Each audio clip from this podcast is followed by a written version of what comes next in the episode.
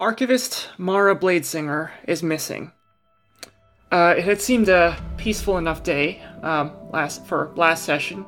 You guys had finished your way going through the crypts of Old Turval and searching for the cryptex of Queen Liarl Stardreamer.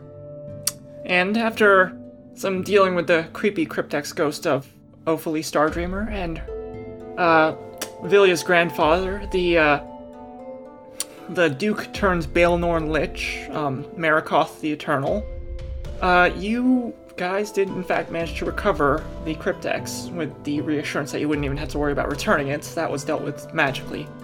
But after another night's stay in the Moth Keep, uh, you all essentially reached a point where you were able to present the cryptex to the courts, and um, under the eyes of the small council, Eldari Bluehaven, Keldan, Star- uh, Keldan, and Villia, and many of their other supporters on their respective sides were able to confirm uh, Keldan's parentage. And while that doesn't seem to, while it's not necessarily always the outright truth of uh, the outright truth of the case, Duchess Villia seemed to accept it and urged everyone to throw their support behind what she claimed, or what she phrased as the Crown Princess, uh, Kel- or Keldan Stardreamer.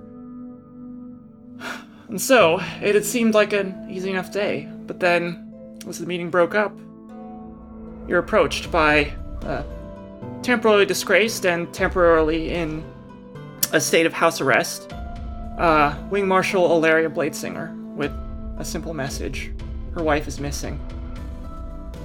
And that is where we're leaving off.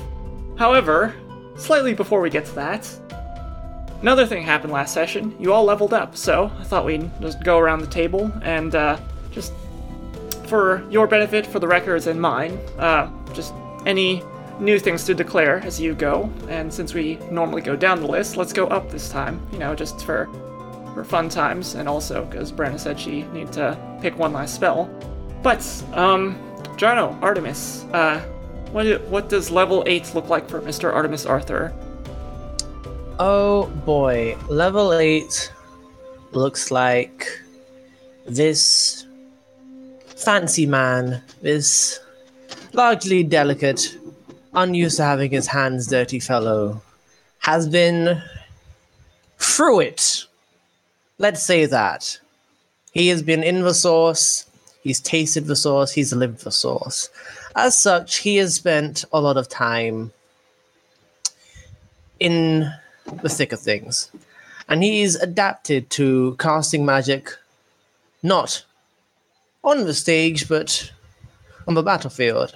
As such, he's become somewhat of a warcaster at level 8 with his ASI. Nice. All right. And then next up we have Mister Malar Nemo. What does level eight look like for you? Jeez. Uh, level 8 does not look too much different for me, just a little bit stronger. Boost in strength. Uh, nothing much else changed. Okay. Yeah. It's it's a it's an a- ability score improvement level for all of you, I think. So you know, that's can be either very fun or very boring, depending on how you want how practical you want to be. But yeah, got stronger. Yeah, we all appreciate our buff barbarians, and so as we go up, Phoza, anything to report? Uh, nothing too crazy. I just bumped up dexterity and intelligence a bit to plus four and plus one respectively. Nice. And last but not least, uh, Miss Nemia Cinder. Uh, what does the Burning Songbird have to say? Um, so I, uh, after getting kind of beat up a couple times and being kind of a pretty weak, um, Nemia uh, got a shield, um, and she like uh, burned, did some wood wood burning into it. Um, so she's going to be carrying that around, and I have to make myself a little bit stronger and roll twenty. Um, and then, uh, yep, I just picked up uh, another highish level spell. Nice. And Constitution ASI as well, right?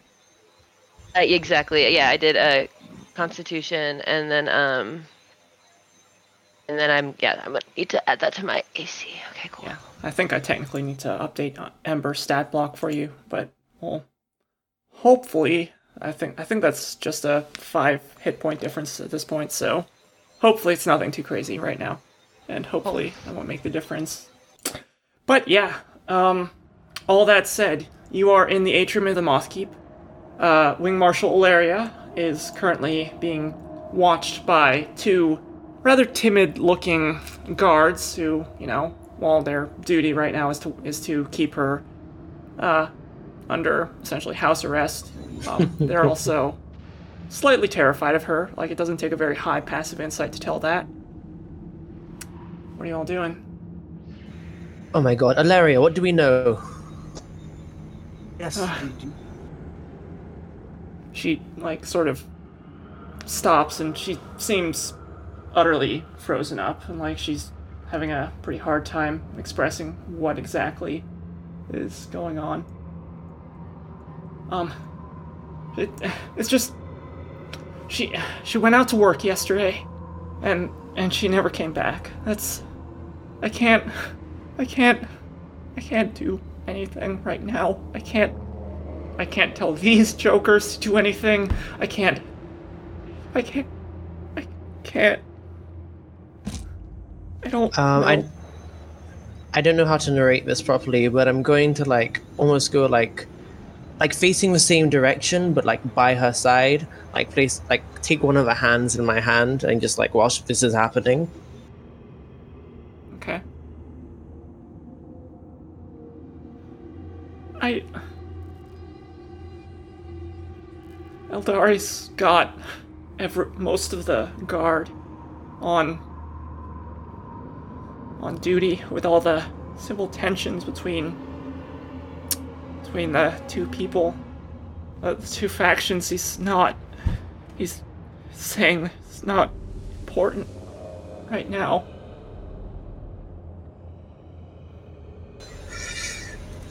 Don't worry. We'll find her. I. Thank can you. count on us. I. I. I can't do anything right now. I can't do anything right now. told us, and that's the best thing you can do right now. We're we're going to help. You've barely ever seen Ilaria just like so much as show nervousness at anything right now as she is like, you know, as far as you're concerned, she's been this like hard ass like, you know, just would be more or less uh, in the right places, you know, the protagonist of a western or something, you know, just cool, confident, always knows what she's doing, but now she seems utterly diminished and confused as to what the hell she's doing. Disoriented. Alaria, we're going to do everything in our power. I don't care what Eldari says, this is important to us. No one is going to. I'm not. Yeah, Artemis isn't going to finish a sentence, but um, that's. We are on this. Um, so steely eyed, um, he's gonna like look at the guards and be like, kind of, just very authoritatively, um, okay, make yourselves useful. Tea, blanket, chair. Make sure she is comfortable. She stays put, please. Uh, right. Y- y- yes, sir. And the two guards, like, sort of usher her back as best they can, and into what you presume is her, the, the wing to which her quarters are in the Moth Keep. Okay, the last. The only leave we had is the fact she was at work, so unless you have any better ideas, I think we need to beeline to the archives right now. I think that's the right call. Yes, I we agree. find out if anyone's seen her there. What might have happened first? Yes. Okay. So, as you disperse uh, out into the uh, out into out from the Moth Keep and out into the Silk Ward of the city, towards what you know to be Mara's um, place of work, the Woven Archives, where you guys in fact met. Um, you know, it takes a bit of time. You're cutting through a few miles, so you know it's not exactly the fastest, but you know it's a little before noon by the time you get there. It's quiet. It's the same brownstone building as you've seen before.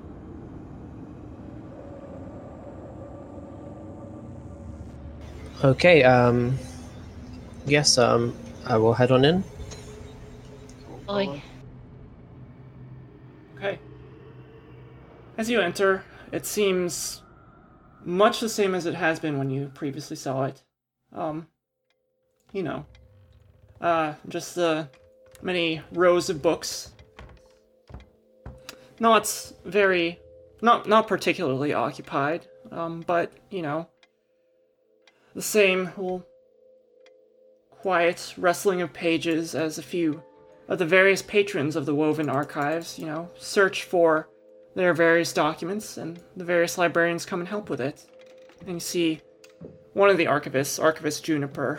Um, you've, you've seen her before. She's this essentially snooty-looking high elf, or not high wood elf with um, sort of pinkish purplish hair. Right, can I help you? Oh wait, I've seen you before. You here to continue your research then? No, unfortunately, not at this time. we're here to ask you a couple of questions, if that's all right. Yes, but uh, keep it down, keep it down. It is a library. Or do you prefer to speak to head archivist Brioche? Uh, does he speak with Archivist Mara often? I mean, uh, is this is this about Archivist Bladesinger? She she isn't in today. I don't know what happened. I thought she would have called in or You haven't seen her at all? no. Does she have a uh, office or a desk anywhere? Maybe she uh, left a note that we could check out. She, I think she was expecting us, She was expecting. and I'm yeah. Are you? Lying. Yeah. She thinks about it. Uh, look, are may actually give me a deception check as uh, Archivist Juniper just sort of thinks about it. um, deception. So she says, "Okay, as uh, yeah, um, I don't know. Uh, okay, look, you can't tell her that I'm letting you into her study, but you know, she's not here. Then I can't get in trouble for this, right? We won't Right. tell. Yeah, yeah, I won't. Right. We won't tell. We won't tell. So she leads you uh, up to the second floor of the building and to one of the quiet study rooms. Actually, it's looking at it again. It's actually the exact same room that you guys first met in. Uh, and she opens it for you. Right. So this is Archivist Mara's study. Uh, she normally uh, keeps it open, but locked it down last night. Um, right. I don't know. I I worry about her some sometimes a bit. Um, yeah, just please don't take anything, okay? Not not without checking with me or head archivist Brioche or someone. Okay? Yeah, of course. More than fair. Uh, after she locked up her office, you said, did, did you see her leave the archive?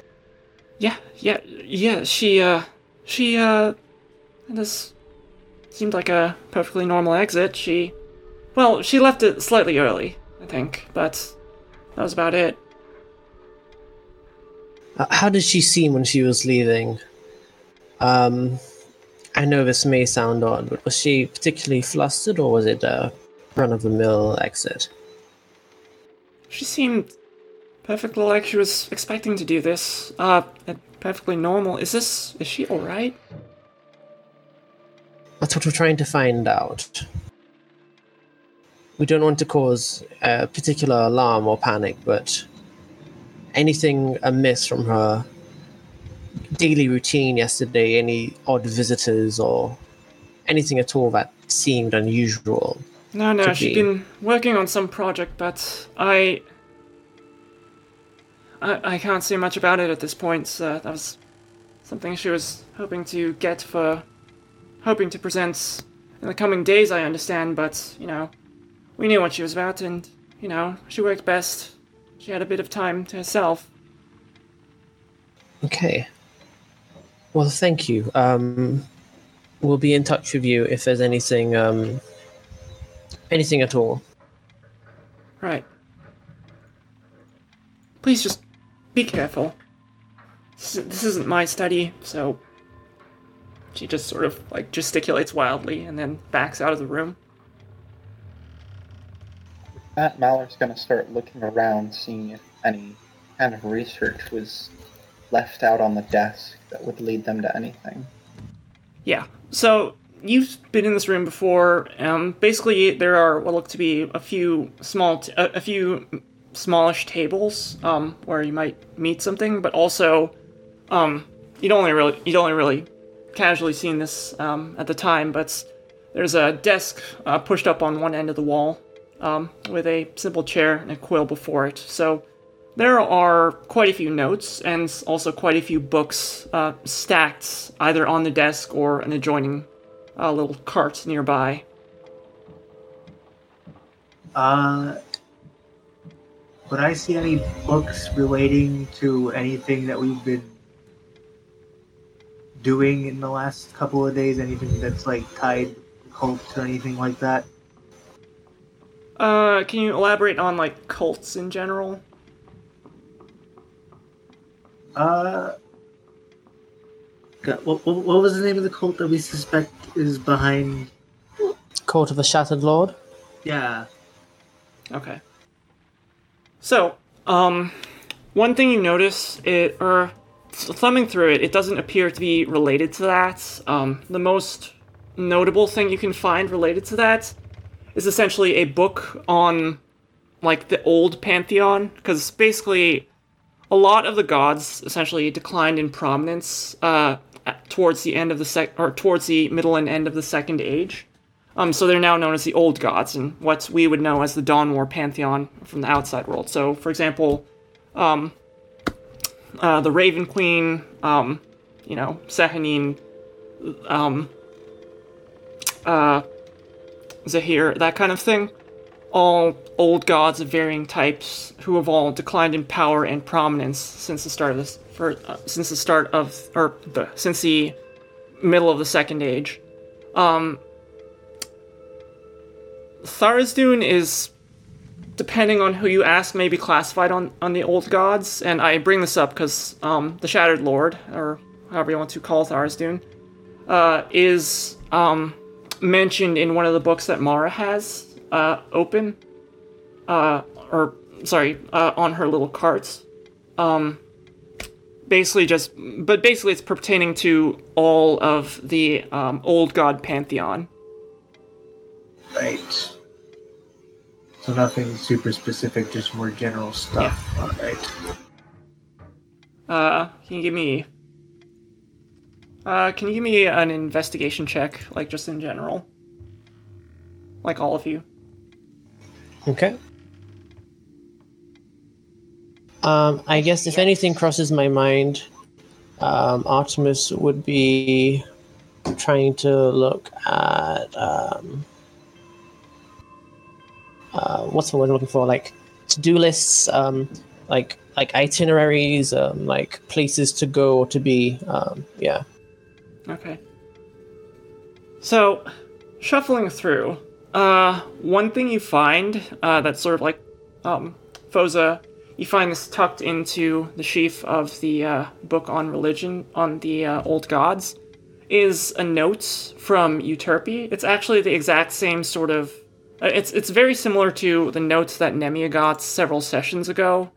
Um, it's from Euterpe, um, and it says basically the same thing that as a note that you have, um, namely, um, from the office of Lady Euterpe Lineseeker, uh, Turval Silkguild. Hello, my dear. Just writing you a short note to know what became of the blade. Uh, it, I had some ke- co- people come by and identify it, and they believe it to be a third age item created in devotion to the old god Torog. I will be shipping it off to research to a researcher in Drewsgate. Blah blah blah, that kind of thing. You all have this. You you guys got basically this exact same note from Euterpe, um, about I think four sessions ago. Thereabouts. Yep. The duck, right? Yeah. Uh, the only thing that's really different is that she doesn't have this specific offer to um, essentially do what you now know was essentially an offer for private military contracting. It was just, um, it's just praising her for her work and thanking her and just hoping, similarly hoping to maintain a professional relationship. Okay, makes sense. Artemis, uh, since you got the next highest investigation, I'll say this. You notice the book has been sort of creased as if open, and it's specifically cre- uh, it's spe- specifically opens to the page of Torog, the old god. Okay, Torog the old god. Hmm. Let me see. Oh, yeah, no, I'll definitely uh, mention that out loud uh, in case, you know, pe- others are in tune with the um, older religions. I Don't know how much we would know um, off the street. Or actually, what even the page would say, but yeah, true. I don't know. Like, is there? I, I guess just describe to me what exactly you'd be interested in doing with that information, or any specific knowledge gaps you'd like me to fill as you try to investigate. Because part of the factor here might be, uh, part of the factor here might be time. So, like, what do you know versus how long you take figuring it out, could well come into play depending on how you want to do this. Uh, fair enough. Um, I guess Torog, um, if there's anything about alignment, uh, what they stand for, what their role might have been, um, just kind of, yeah, like skimming down, uh, what the page is, uh, something, Sure. yeah, whatever, like, core points of the page. Okay. So, people with a passive religion or a religion modifier of like 14 or above uh, would know this to some extent. Uh, Torog was uh, the old uh, law or I believe chaotic evil uh, god of slavers, um, things that crawl, and overall maliciousness, right? Um, and so basically not a nice dude, right? And scrolling down the page, you can see specifically uh, a um, description of um, uh, a, a description of um, his specific plane of, I believe, Geh- or I believe Hades. Sorry, I think neutral evil is technically the correct alignment for Torog. But you know, overall, not a nice deity. Well, that's deeply concerning. Um, is there anything that associates with him with any other deities? Um. So basically, there was like many of the other like, pa- uh, many of the other pantheons that you would have been, or many of the other versions of this that you'd be familiar with. There was essentially a Dawn War, known as the Great Planar War in my particular world, where the gods fought against each other, right? And so, loosely speaking, the pantheon, the large pantheon, split in two, where people mostly north of neutral sided on one side, people mostly south of neutral um, sided the other, and the gods fought each other. The mostly good side won, uh, partly championed by a, uh, an angelic general forged from the heart of a star uh, by Pelor and Moradin. But um, yeah, so Torog is associated with several of the other more evil gods of the of the old gods, you know, uh, such as like uh, let's see, let me run through my religion um, stuff real quick. Uh, su- um, such as uh, Tiamat, the goddess of wealth, greed, and vengeance. Uh, Vecna, the god of evil secrets. Zehir, god of darkness and poison. Lolth, the goddess of spiders and lies, that kind of thing. Those were that that was they were all same faction, you know, mm, bit unsavory. You know, the, the mean girl posse. Yeah, if you want, if you want to reduce it to a cosmic mean girl, yeah. I, I will not. I'll, I'll give Torog the uh, due diligence. Um, but okay. Yeah, give me a religion check, two people. I should not be one of those two. I should be. Uh, Damn maybe it. me too. Religion. Oh. Okay. Gang, gang. well, at least we shared our knowledge apparently already. So, it doesn't quite come to you why Mara would have this open, and also her note from Euterpe. Uh, searching around, uh, let's go even further down the investigation roster. Malar, searching further around the room, you find the old sheet uh, in which you um, had um, previously held the blade, and the uh, writing that was sort of burned into it as you brought it back. Uh, let's see. Uh, where am I? Looking further at the collected books, what you see are the collected works of philosopher Balerion, um, and some further notes that specifically pertain that also pertain to the philosopher Balerion. And we know that Valerian had the inscription that was on the sword in the first place. Yeah. So we would be led to believe that as she's researching the sword and their inscription on it, she has found these other works of Valerian, trying to figure out why the sword is made or what the sword is for. Yeah.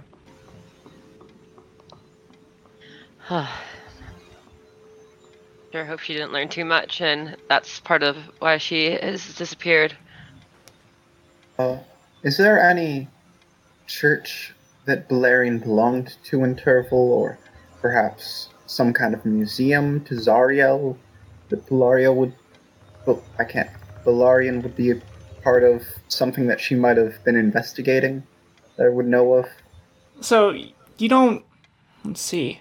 Your his passive history is pretty good actually. Um, mm, falls sort of under history slash religion. I don't. I don't. Let's go benefit of the doubt here.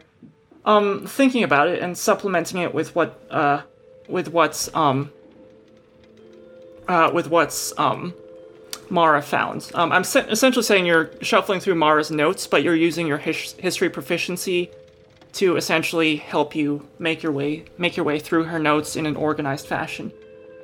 Um, you specifically go through them and you find essentially that um. So Balerion was towards the end of the second age, start of the third.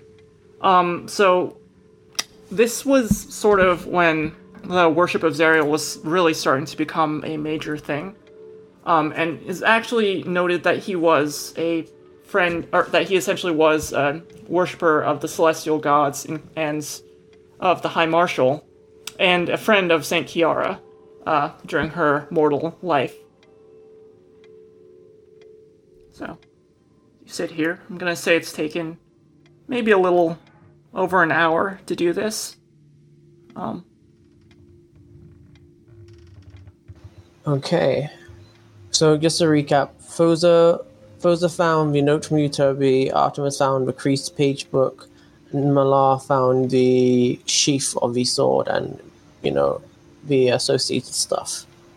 yeah. And Nemia's yeah, looking out the door, keeping watch. Nemia lied her way in here. Uh, Yeah. keeping watch. I don't really see if that any of this has anything to do with her disappearance. I kind of feel like we're wasting our time a bit here. We could be out there questioning people along her travel path or something. Yes, I do suspect it has something to do with her disappearance, but it's not not her location right now. Perhaps we should look for tracks and signs of struggle um, outside the building and nearby. Yeah, I think we found everything we can here. Our way out, trying to not make sure it's not disturbed at all, so the other person doesn't get in trouble. Yeah. All right. Cool. Any people you want to talk to or other uh, info you want to pull while you're while you're at the archives? Let's go to the head archivist, see if they have any knowledge in something specific Mara was researching. Might have gotten her into trouble. Okay. Yeah. Yeah, I think that's wise. Okay. Yeah, it's easy enough to locate uh, the. You've seen this man before, uh, head archivist Brioche, who's this like sort of. He's a halfling, you know, short, very pompous looking. Like almost every archivist in here looks pompous looking.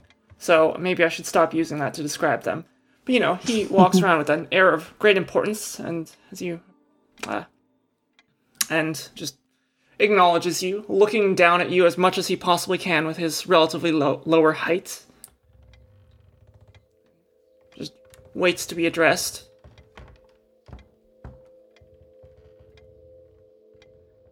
Hello, head archivist. Um, how are you doing today? Sorry to disturb you. I'm fine. Ah, now, what topic are we researching today? Can I get you anything?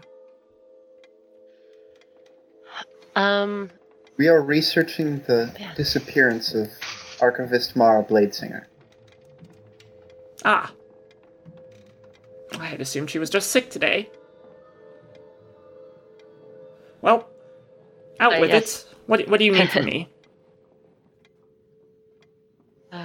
we were wondering uh, what uh, if you saw her potentially leave here to hurry, or if she mentioned if she was going anywhere. Well, she had mentioned going to, uh, uh, mentioned going to stop by, uh, Lady Lionseeker's estates to drop off a note of some kind, and then perhaps making her way out, uh, I think to the Highwall district. Um, really, she asked for the day off, and, you know, she's normally a very good worker, so I figured I saw fit to give it to her. Oh, great. There must have been some miscommunication because I, we thought we were going to meet here, but uh, we must have messed, crossed wires and uh, messed up the location. Uh, thank you for your time and sorry to bother you. And I kind of like just start walking out the door as soon as possible. He just, like, harumphs the loudest harumph as you leave. Cool. Like Oh, as I'm walking by, little- kind of, kind of whisper, being like, uh, so I think um, we should definitely check out Lady Euterpe if uh, Mara had scheduled the day off. Yes, that sounds like a good place to start. If that's somewhere she said she was going to be. Oh yes. But I did not, uh, from my last uh, interaction with uh, Lady Euterpe, I didn't necessarily get uh, the best intentions from her. So I'm not sure we should necessarily lead with uh, the uh, Mara's missing persons. I think we should potentially lead uh, with a, a lighter topic than that and kind of gauge from there. Yes, and not not too accusatory as we try and figure things out. Exactly, exactly. Especially because I feel like she uh, might give me a bit of a, a like a ear in. So hopefully we can use that to find Mara. Alright. So, it takes a bit of asking around town. You don't know where exactly the, um, you don't know, uh, where she is, uh, located, but it's also not very hard to track down the head of the most prestigious guild in the city. So it is that maybe, you know, maybe an hour later, you find yourself here. You guys are on the main map, right? Yes. Yes. Lion Seeker Estates. It's this l- opu- it's this utterly opulent thing.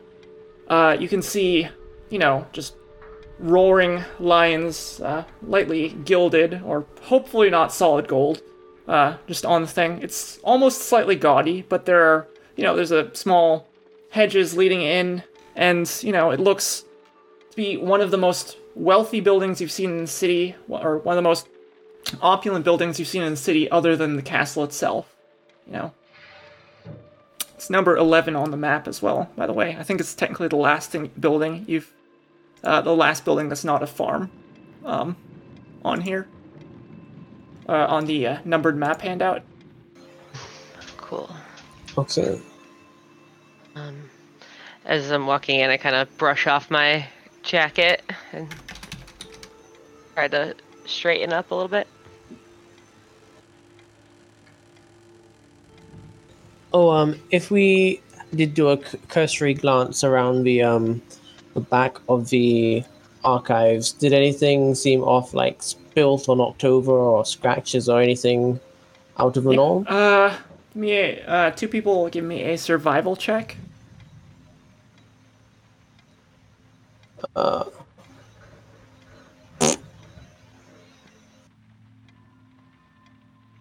Okay. uh, I got a, I got got a plus three.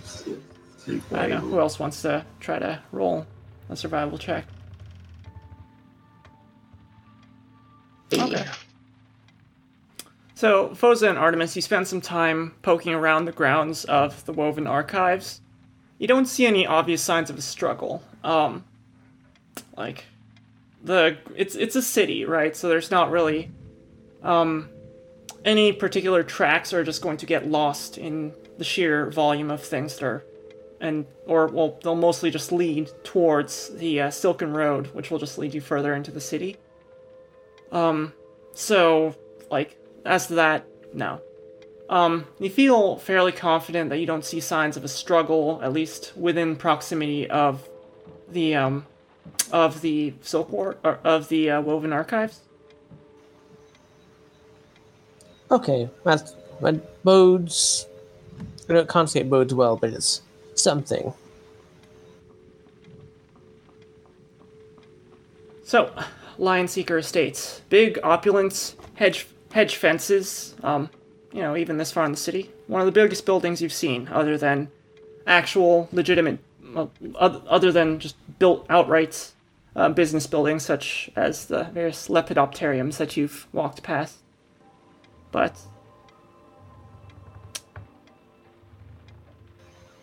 So I guess I walk up and approach whatever like footman I'm assuming is there or something, whatever guard or something.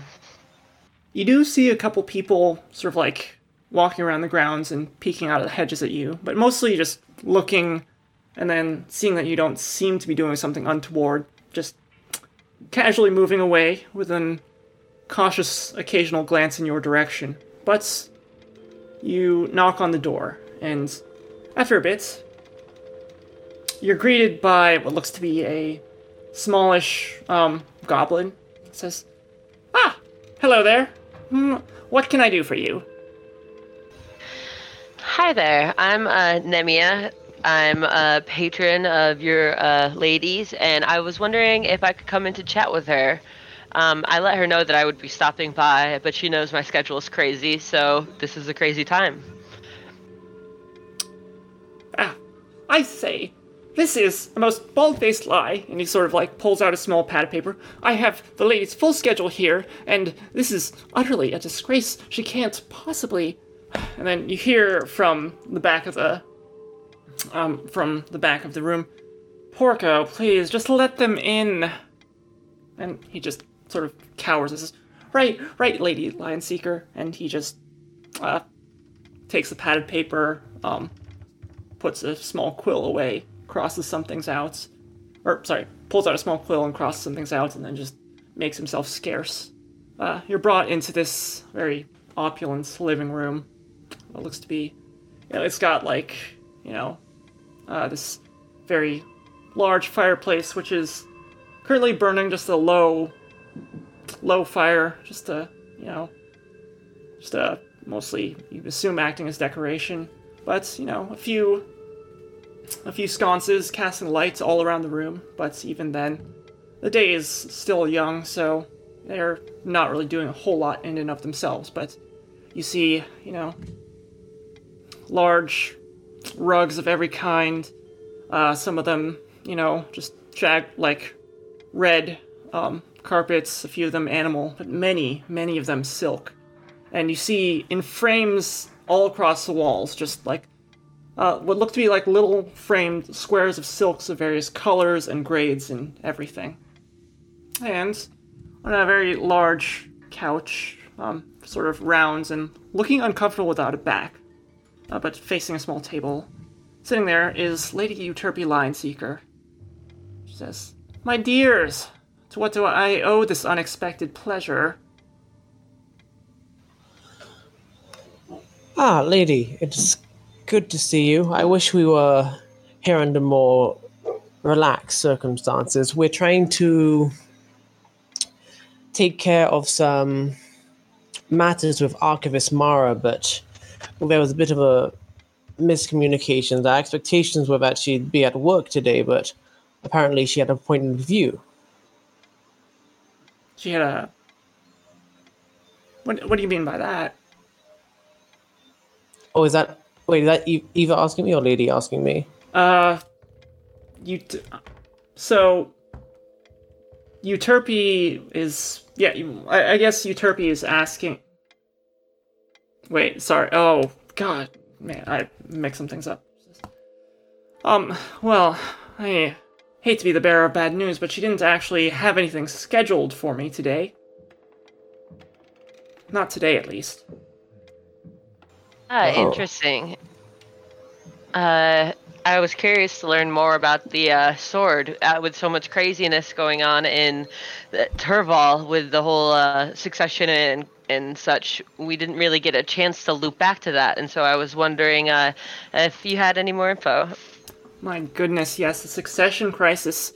Really, truly impressive that it precipitated in such a, you know, unexpectedly peaceful thing.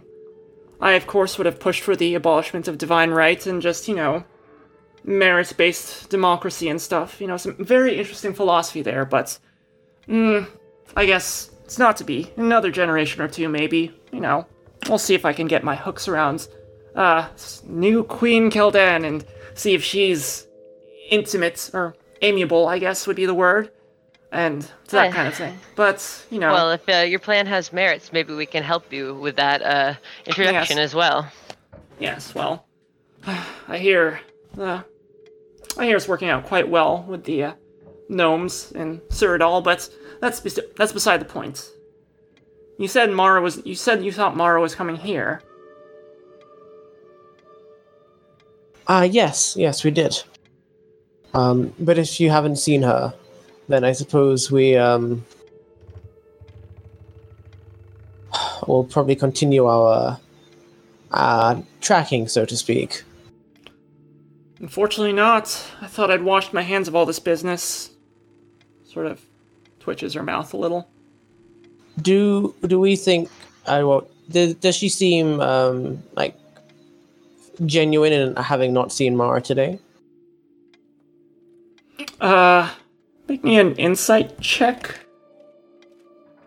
Yeah, I'm also looking to see if she seems a bit jumpy at all. Sure. Yeah. So, Phoza, you can tell she's guarding her words carefully. Um, it's like, well, she's not necessarily. uh, uh, She's maybe a good enough liar, and like you, you'd assume as a like sort of politician type in her own right. She might be a good enough liar that you're not getting the full truth out of, or that you're like she's hard to read. But you can also tell she's not. She's her words are carefully guarded, as if she's not telling you absolutely everything she knows. Um, so I was curious, um, because this whole uh, succession thing has kind of worked out. I was wondering what uh, that uh, position you had for a s- small uh, uh, work. Ah, yes, private contracting. Hmm. Yeah. Well, perhaps we'll have to see. I guess the crisis will spin, or won't quite spin out as much as we'd hoped, so, you know, corporate structure and be- being what it is, we may not be able to make as many inroads as we'd hoped. But, you know, if the city does go to all hell, uh, we might have. Uh, there is definitely a place for you, always, Nemia. She just smiles. Well, I appreciate that. Believe me, I would pay greatly to have any of you on my payroll. You're all very capable and talented adventurers in your own rights, and you deserve to be recognized as such.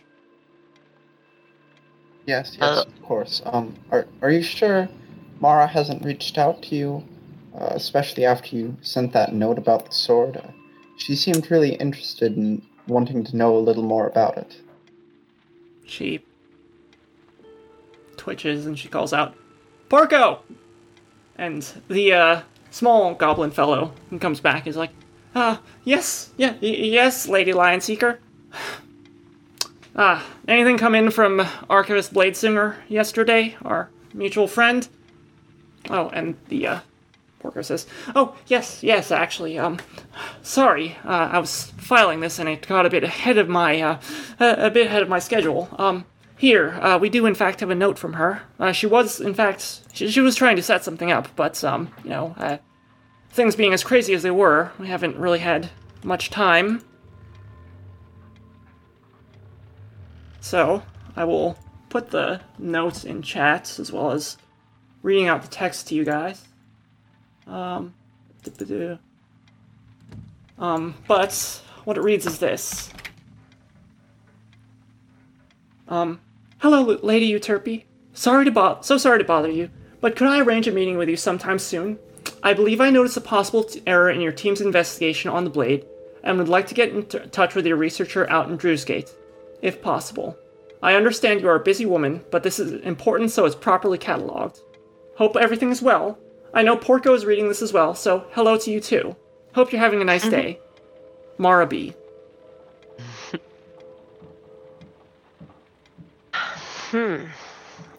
And uh, how long ago was that note received? Oh, I, I just received this yesterday. I was looking to set things up, but you know, Lady Lion Seeker is uh she has to, you know, run a guild, so, you know, it takes it takes much time. You understand? Oh, yes, yes, of course. I hardly ever check my mail, so Does he seem to be telling the truth about that? That he tried to do it, but he couldn't get to it? Um I mean, you can insight, but I will you can, you can try insight, but I will what I will say is it the alibi of like uh, of like of Euterpe just generally being full swamped full of, of mail is, you know, sensible in the broadest sense. So, And yeah, I'm just trying to be thorough, is all. yeah. Porco's a real one. yeah. No, pork. I mean, he seems he. It's, it's like it's not exactly super easy to get a read on him, but you know, you feel pretty confident that you know you at least rung him through all he he knows about Mara. So you know,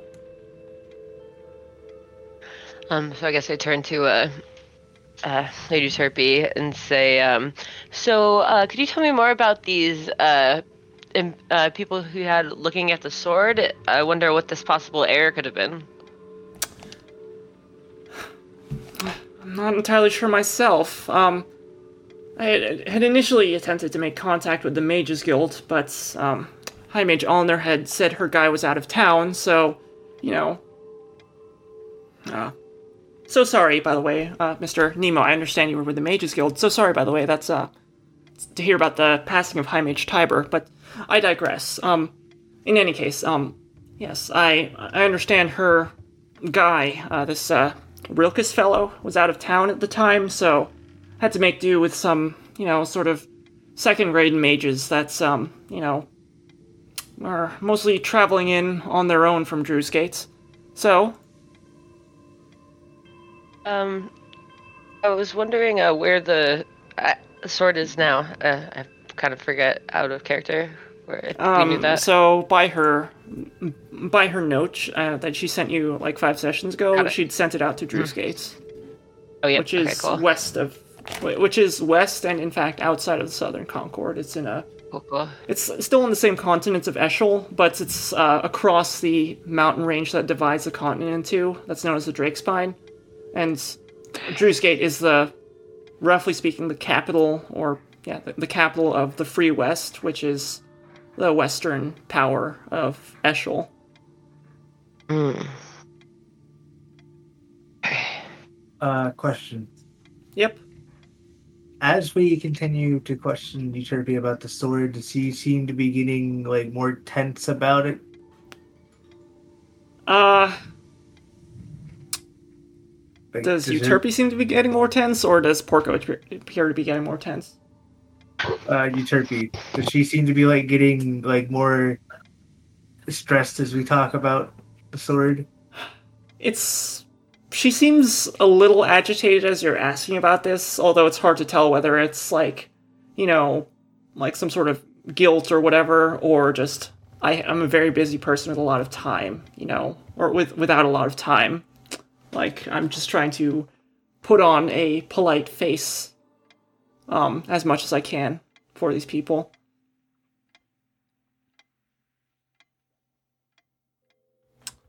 So, what are your thoughts? So just thinking out loud, going down what we know. Uh, she was last seen uh, after work, well, leaving work last night. She left early. She asked for today off. Uh, She did not ask for the day off. She asked, for, or she asked for to leave early. Okay, she asked to leave. Um, and then she had a note sent here or brought it here herself. Not really quite sure on the details. A few days ago, yesterday.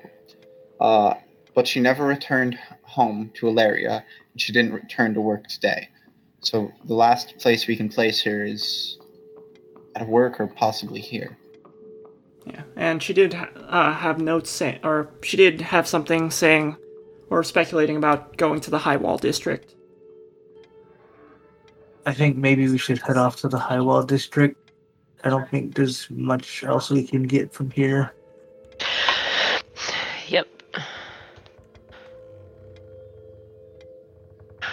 Think that might be it too. Okay. So, Lady Euterpian Porco, please let us know if you hear anything from Ara. Uh, we really like to find her again. as would we. We don't want to, you know. She's a lovely lady, and hopefully nothing too bad will happen to her wherever she is. Thank you, my lady, and hopefully I'll be seeing you soon. She graciously escorts you out to the door, which Porco gently closes behind you.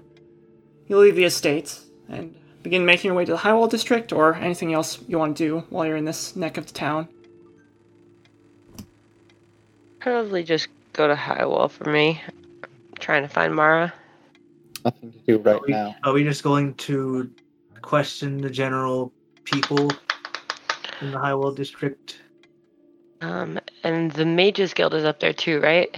Mages Guild is indeed in um uh in the um uh in the Highwall district. Um Euterpe had just mentioned it actually uh in relation to the blade, um saying that there was a person who wasn't in the city at the time by the name of Rilkus. Um Yeah. Rilkus. Let's uh let's go see check on Rilkus. See if he knows anything that we could ask him about. okay. Especially because we have the uh we know the inscription and such. Okay. As the day presses onwards, it's maybe, um, you know, uh, you, uh, it's maybe another hour, like three, three thirty, by the time you uh, start find yourself crossing Silvertone Square. Uh, you look and you see it's a lot calmer than it has been. Perhaps the news of the goings on in the peace conference has disseminated, and people here there, there's a much less tension in the air, and so you just walk through, uh, paying your ever present or uh, glancing as always the statue of Saint Chiara the Branded, uh, where uh, with her horse or sorry, mounted on her horse Tegwin wielding her mighty blade Durnwin, um, just up above Silvertone Square, watching, ever vigilant. But pass through. It's peaceful. Uh, it's another hour yet, maybe or well, a little under an hour. It's maybe uh, 4:15. Uh, by the time you reach the Mages Guild, as it were, it's been peaceful all the way here. Uh, the maid, uh, the uh, Wheels Refuge, none of the violence that you'd seen previous, uh, a few days previously. Uh, uh, Phoza, really all just quiet, almost relatively too quiet, as you've seen in the city recently. All right. Uh, maybe we should break off. I want to maybe question some of the people around here to see if they've seen her around at all. And then maybe you all can go and question people at the Mages Guild. Sure. I'll back you up more.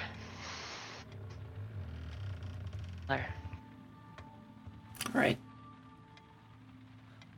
Artemis has to be a little offline right now, so we're splitting the party. Uh, I think so. Phoza could potentially go first. So that we can wait for Artemis, maybe? Okay. Phoza, uh, I guess so. If you're ser- you're, you're searching the ground, that's the intention here. Not exactly. What I intend to do instead is I'm going to go find a fairly secluded spot Okay. away from people. And I'm going to take a brief breath and think out.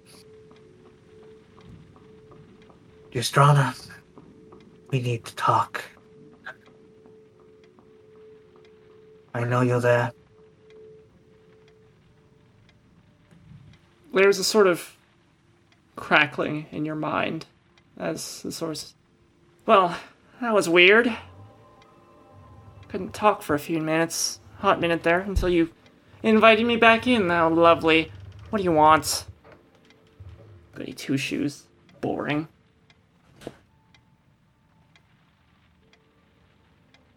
I require your expertise in kidnapping. Kidnapping. Oh. Huh. I see you're finally getting interesting. Okay, what makes you think that I would know anything about that? Well, I would have to assume that your terrible experiments that you've done had to have been done on live subjects that you no doubt have had to subdue yourself. Am I wrong? You're not wrong, but also, you know, sometimes you just have second story men. Sometimes you work your way up to get minions. You really don't know how crime works, do you? Unfortunately, I am not a hardened criminal like you are. But since you are a wellspring of information, I would like to tap into you to help me in this endeavor. Okay.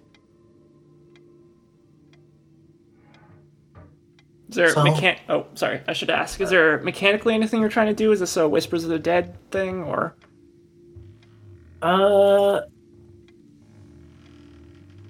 Mechanically, what would, like, kind of give me, like, knowledge? What proficiency would give me sort of, like, more knowledge on, like, kidnapping and stuff? Would that be, like, history proficiency?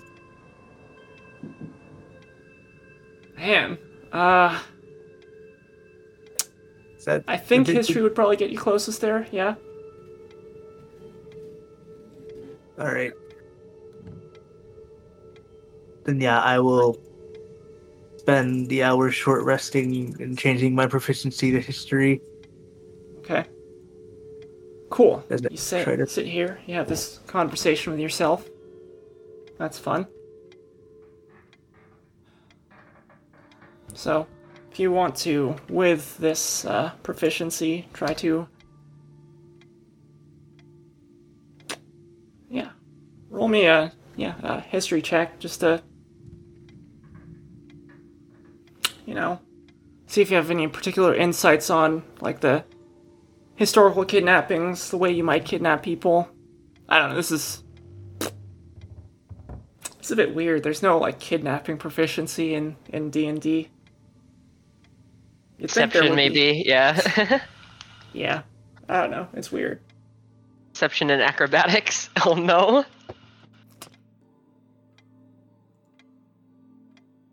Uh, there we are.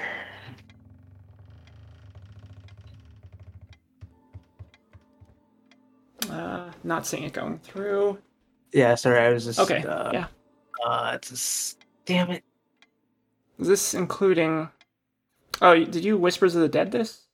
Oh yeah, it is. Yeah. Isn't it? Oof. Yeah.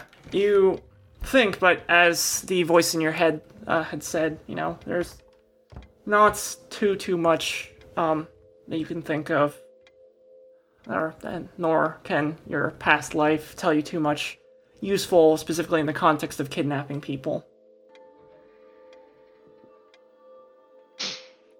But uh, if there's anything else you'd like to do, speak now or forever hold your peace. We can stop having a bit of awkward silence. Yeah, Oh, no, that, that's, gonna, that's gonna be all from me Okay. now. Malar, as you approach the Mage Guild's, or yeah, the Mage Guild's like entr- what you know to be its entranceway. It's like uh, it's teleport, short-range teleportation platform. The panel opens up, and there's this like uh, essentially what you see rather than any of the mages you know, there appears to be this like giant's greenish mask, and it says, "Ah, greetings! I am Zots the Great and Powerful. Welcome, welcome to the Mages Guild, and um." Yes, um, I'm very important. I'm very important. We here at the Mages Guild hope you have a nice day. What can I do for you? What can I do for you? What can I do for you? Uh, Malar already believing this to be a prank, but deciding that it's better that they don't know that I think that will humor them and say, uh, well, we'd like to come in and ask a few questions to some old friends, you know? Zot the Great and Powerful accepts this. And, uh, Malar, you feel the folding of space as, like, you, you, what you know to be the teleportation device is, uh, activated. And are you going to try to resist this, or are you just gonna let it take you? I'm gonna let Zot do what Zot wants. Um, alright. Yeah, there's a whole. Malar suddenly disappears. I mean, it's not as unexpected as uh, Artemis and Nemi would think, because, like, you know, he's. You kind of know this is a teleportation platform, but, you know, normally they wait for consent before moving people. And, uh, standing before you and working the panel is this very uh, familiar, short haired, looks to be a wood elf, or, well, medium length hair, you know, I don't know, sort of like this uh, Jim Hawkins from Treasure Planets, specifically. um, uh, you know, look with his hair, you know, short ponytail. He's like, looks back says, "Oh my gosh, Malar, Malar, oh, well, I think it- I guess that didn't work, did it? You think they'll, you think they'll take it? You think that, you think they'll fall for it? Uh, what exactly are they going to fall for? And I mean, Zot the Great and Powerful, he just like waves his face, or he waves like the staff, and he's like, "Oh, come on!" And he just like he poofs, and there's a shimmering as the giant green mask appears before it. really? Oh man!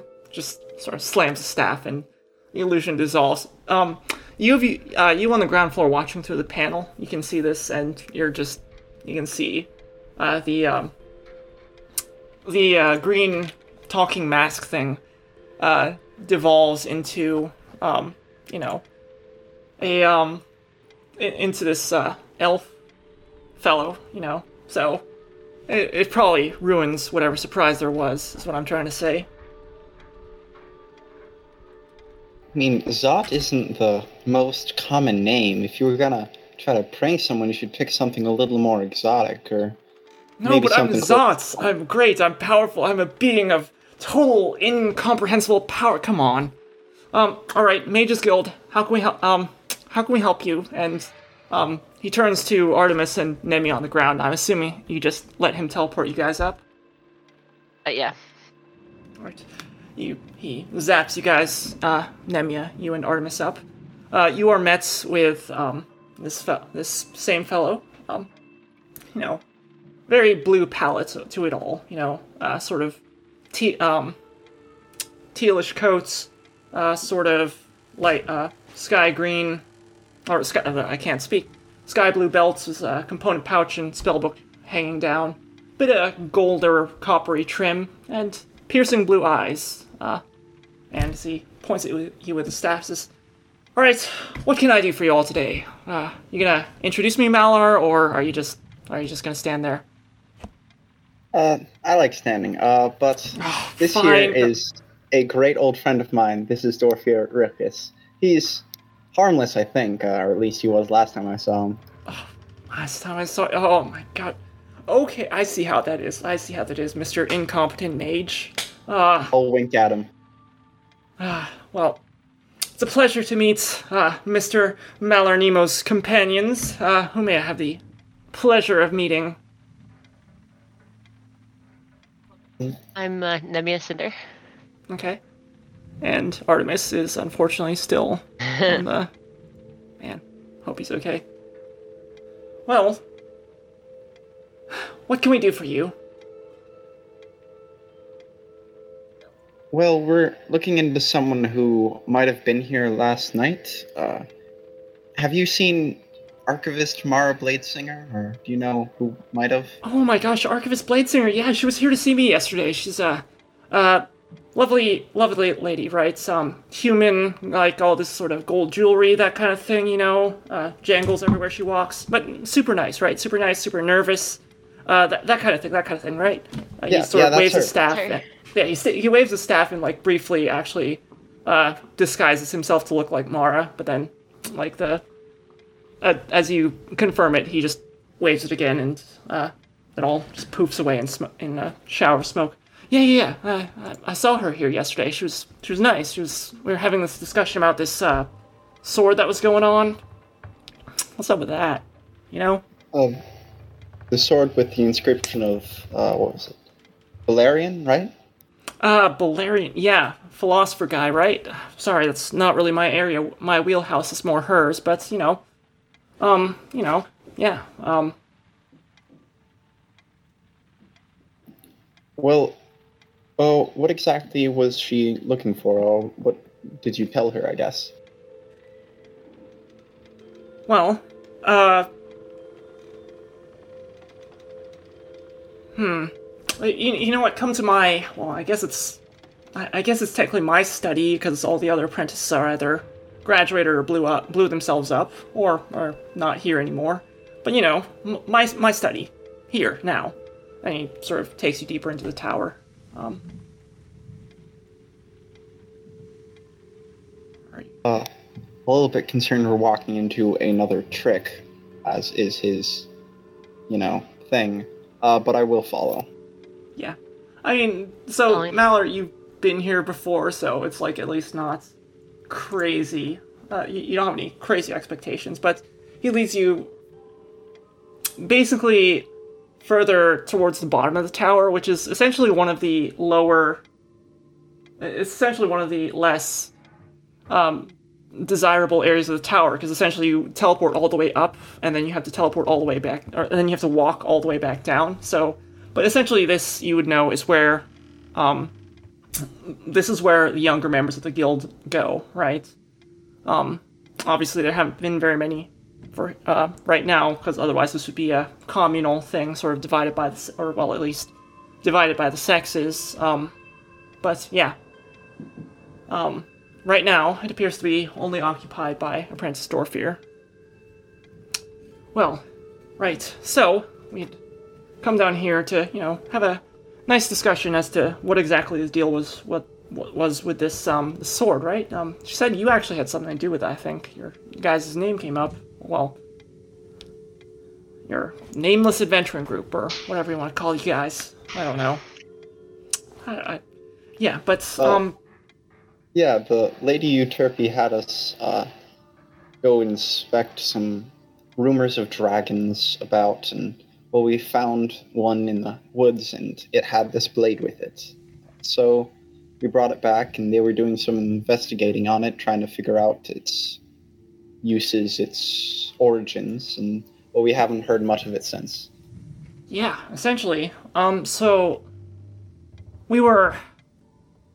Mara came in here. We were we were talking over, right? And we were just thought it was weird, and we thought Euterpe's guys had it wrong, right? Like I don't know what second-rate researchers she hired, but I I'm not convinced by whatever research they had they had talked about, and I think like or well that's what Mara was coming with me, and like the more we talked, the more I was convinced that yeah she she was on the right track, and like she was seeing if I knew anything about it, like if it might be something associated with like Ioun or some one of the old gods of magic or something like that. But I'm I'm saying no, you know, and like can't find any particular arcane heritage that describes this particular blade. Right? There are famous swords all abounds in mythology, so you know this is a famous sword, could be any one of them, but you know not as well documented as it could or as it could be. I guess is the statement not as well documented. So, what about it did you two find that was wrong about the research? Well, uh, this uh, Euterpe gal, right? She uh, said their researchers told you was from uh, bad guy, right? Got a Torog, right? I'm sorry, I'm not saying that. Yeah. So why does a god, a, a law, or a neutral evil, god of slavery. What's a sword dedicated to this creep? Doing with a, an inscription in celestial.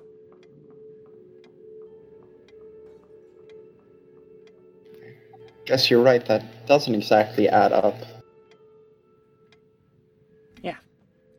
So the angle Mara and me were looking at was, uh, you know, is, uh, you know, it, could this be associated with something else? And her guys were just lazy and looking for a paycheck, and you know, Euterpe figured, you know, let's just, or Euterpe just wasn't paying too much attention to it. You know, she hired some second-rate dudes. I, w- I was out of town. You know, whole thing getting back in here. Let me tell you, absolute nightmare. But you know, he, uh, you want me to tell you about these like two like uh, guards who like waylaid me on my, on my way into the city, and he just like waves his staff again and just briefly transforms himself into the into like what you presume is this guard who was very rude to him. Uh, and what am I supposed to do with that information?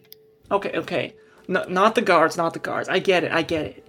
Fine, but the point is, right? We were looking at the angle of Euterpe hired some second-rate researchers who were not not nearly as smart as uh, as Archivist Bladesinger, not nearly as smart as, you know, me, if I do say so myself, right? And we both agree this. Such a humble man. Well, well, you know, I, I think I'm pretty great. But yeah, um, I can't disagree. yeah. Look, Nemia look, chuckles. look, uh, we're just. It doesn't add up, right? And so we were looking through, right? And, uh. Balerion, right? We're looking uh philosopher guy did some like works on utilitarianism as uh basically you know uh specifically you know looking at as it at everything as if it were like you know this pointage system for the afterlife you know as if like you accumulate a certain number of good points you end up in the good place you end up in you accrue a certain number of bad points you end up in the bad place something like that right not Oh. interesting Yes, yeah. what we found was interesting was like more his association with you know essentially what would later become the ascendancy Uh huh. Uh, No, 'cause- what was that exactly? well he, he was friends with uh, with kiara right um so the thought was you know you know would this be his words maybe transferred over to early followers of the ascendancy and that's where uh, that's why this thing is branded into the branded into the sword you know because you know friend of the ascendancy friend up and then boom that's where we get this so it's uh it's not aligned with Torog. It's aligned with I don't know Pelor, Moradin, Zerial, one of those one of those uh you know Mount Celestia aligned types. That would make sense. Uh, It's strange that the others wouldn't realize this. Perhaps they did and didn't want to tell anyone, or uh, there's quite a bit to think about here. Yeah, there really is. Um, yeah, I don't. I don't know if you'd have like opinions on this, or you'd be able to like, yeah. But Very interesting stuff. Uh, I would love to talk about it more. Unfortunately, we must find Mara. Uh, do you know where she might have gone after she left here, or anything she said she was planning to do? well, the next step, and I was gonna talk about with this with her tomorrow. But the next step, essentially, near as I tell, was to go to, uh, was to go to you know, Saint Nevis, the Abbey. You know, just to talk it out with them because they they like if this is associated with if if this does happen to be associated with Kiara or something about the ascendancy specifically, then sure as hell they want they need to know. They need to know, right? These are the people who they should have been telling it to rather than shipping it out to, you know, to the free west where, you know, those people don't care as much about the about the about the celestial religions as they do here. You know? Do you think she might have uh, gone alone? Thinks about it a second. I mean, this is a distinct possibility. Uh, you know, she's up definitely more mobile than I am these days. I've got a research paper to finish, you know, for, you know, I've got, you know, a couple months from graduating, you know, so.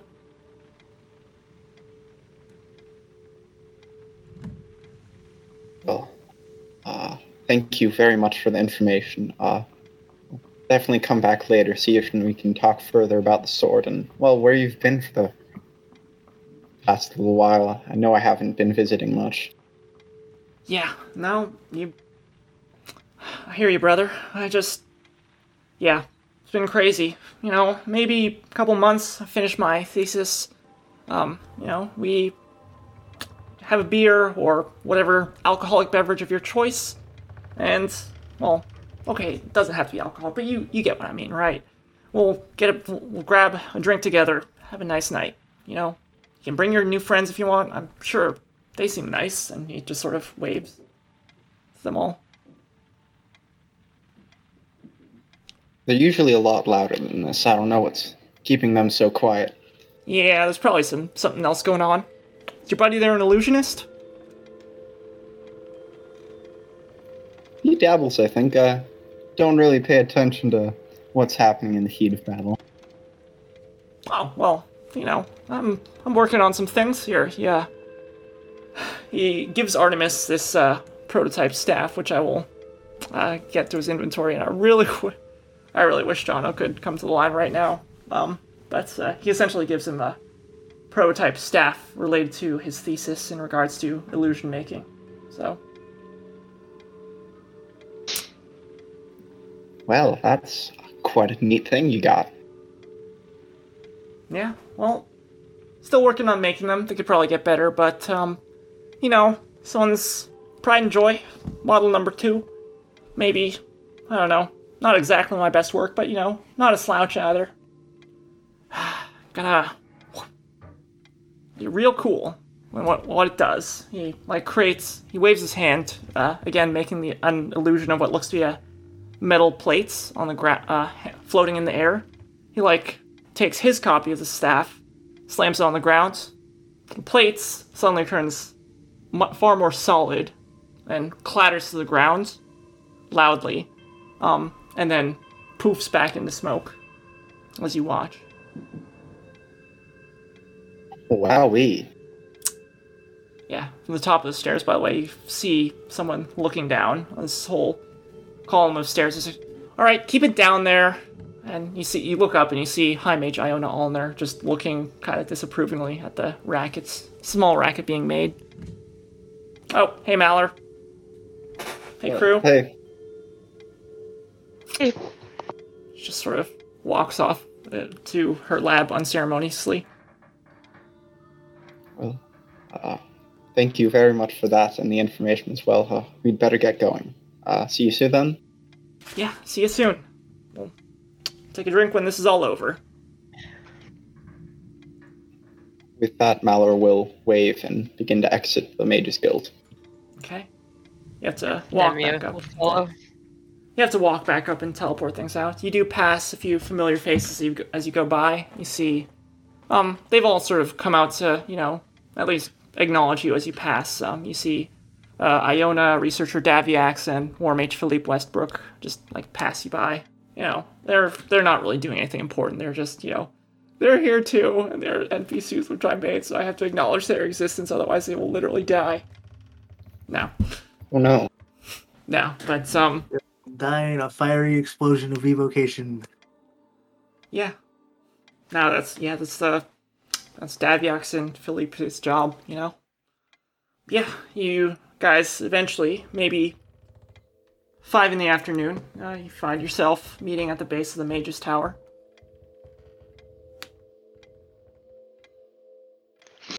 So, how did things from your end go? Uh, met an old friend. Uh, uh, Mara did come by here uh, last night. They were talking about the sword that we found. Uh, apparently, the researchers that Euterpe had on it uh, got something wrong. They said it was a sword of uh, what was it? Some god starts with a T. I'm not really great at religion. Um, but well, Mara and Dorfir think that well, it was not of them at all. It had celestial writing on it. It had to be a celestial god that made the sword. So, uh, well, Mara was said that. Well, mm, getting my words confused. Dorfir said that they were planning to go to the abbey uh, tomorrow, but I think that Mara might have gone alone to try to find out more, and maybe we can continue there to see where she might have gone. Well, I'm glad that you found another lead because I wasn't able to find much with the people that I had questioned.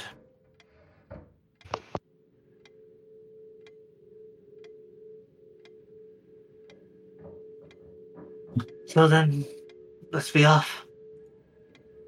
Yes, we'll need your help when we go to the abbey. And start walking off, I guess. Okay. So, I think it's 8:27 at this point. I think as you guys depart into uh uh through the city towards the direction of St. Neva's Abbey's uh Abbey, uh I think that's where we're going to take a break. Yes, because please. it's been a little over or we're a little under halfway, but you know, might as well. Well, yeah, Cool, cool. cool. Interesting so far. I really wish we could find Amara, though. Yeah, I'm sure she's fine. I can't believe you until she's safe. She could already be sacrificed to a deity of some kind. We don't know.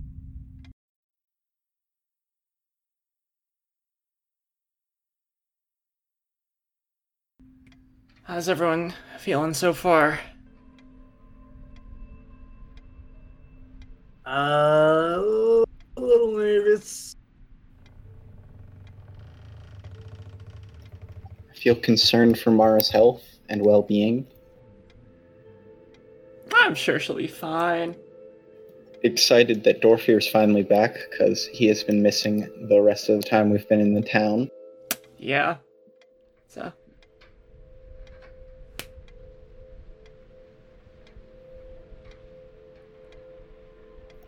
Very interested in this sword and if it was a cover up or just poor researching that got them the wrong answer.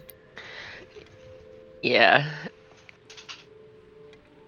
It's a little sketch. I yeah, sure that's suspicious and all, but I don't really see it that's tying together with a kidnapping though. Well, yes, it might not have anything to do with. No, okay.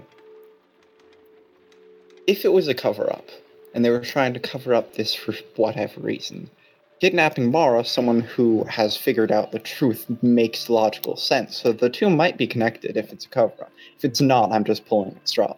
But going by that logic, they also would have had to kidnap. Uh, what what, what was his name? Dorfir. Uh, yeah. Because Except also- he wasn't out alone at night. Also, the inherent risk of kidnapping the wife of the uh, head of the city's security. So, you know. It's, uh, it's, if this is indeed a kidnapping, you know, that's, uh, it's a risk definitely inherent to the situation, I will point out. So, Artemis looks to, or Jonno appears to still be tied up a bit, but, uh, the rest of you good to go? I believe so, yes. Okay. So, it'll take maybe, I think, another hour to cut through the city, and, well, maybe close to two hours. Uh, sun is already, or the sun is just starting to dip down out of the sky as you pull up uh, through the inner square uh, to St. Neva's Abbey. These familiar stones, which you, uh, Phoza, have been avoiding for the past couple of days. Well, I guess just the past day. No, past couple of days, because, you know, you were. Yeah. But yeah. The inner square seems utterly cleaned up. There's no sign of your struggle with the Suradali Titan. So you're just left here with a sandstone building that is St. Neva's Abbey.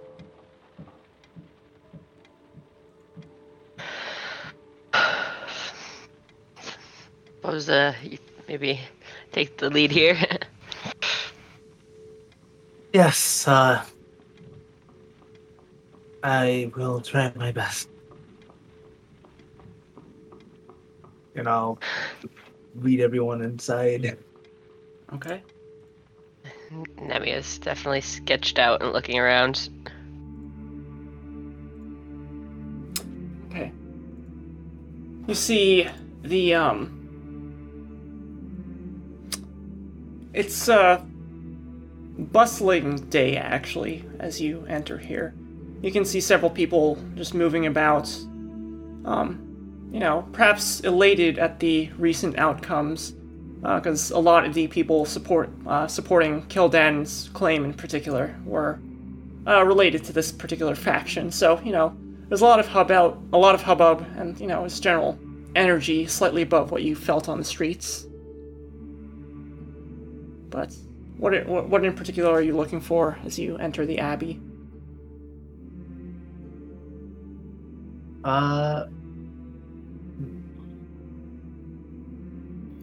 She would have come here to talk to someone about the sword. Uh, who, who do you think she might have come for? failing the sword. first person that comes to mind would probably be Sorophus. So, I guess. Then that's where we should start. Yes. And I'll sort of tense up a bit as we go up to his office and I'll knock at his door. Yeah. Uh, does in fact appear to be occupied, and as you knock at this particular time of night, he says, Come in. And as you open the door, ah, Acolyte Phoza. Operative Phoza, I'm sorry. It's So hard to keep track these days when you're not keeping me in the loop. Yes, my apologies, Sorophus. Um, we have a few questions that I that we'd like to ask you, if that's all right. It's apparently all I'm good for these days. What do you need? We were wondering if you had seen. Uh, Archivist Mara Bladesinger. Archivist Mara, hmm. No, unfortunately, I can't say I. Uh, hmm. Maybe. The name does not ring a bell. Um, what, what, what would she look like exactly? Small human, probably uh, scribbling in a notebook or reading a book. A very nervous character. Hmm. Uh. Hmm. Perhaps. Uh. Dress, a lot of jewelry. Uh, yes, uh, mostly a lot of gold. Yes, Hmm. that sounds about right. Uh, had a brief discussion with who I assume your uh, archivist Bladesinger is um, about the nature of uh, the nature of the ascendancy and the good word of Zariel. Um, she seemed thoroughly unimpressed, but you know I had to give my pitch anyway. It is my uh, rightful duty by the High Marshal, and I will do right by her. Uh, so, other than your average pitch, uh, did you talk about anything else?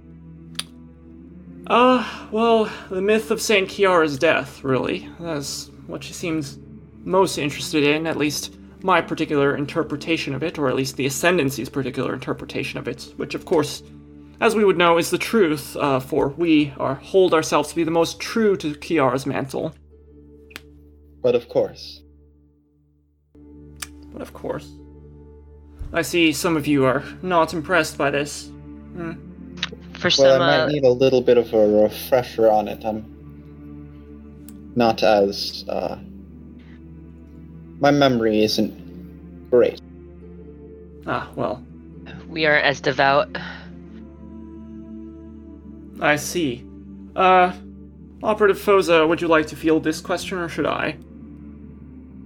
Um, if you wouldn't mind, Seraphis. Kiara the Branded, soul scarred as she was, but holy in her own right, so devout, so desperate to break free from the wheel. And she came, and she brought order to this land. Well, she brought peace to this land. She first emerged in southern Eshel, what near what is now the town of, well, would be near what is now Milfiore. The town has since been lost to time, but localized violations of the Edicts of Primus were more common in those days, you see. Perhaps it was before the uh, essences of the gods were fully sapped from the plains.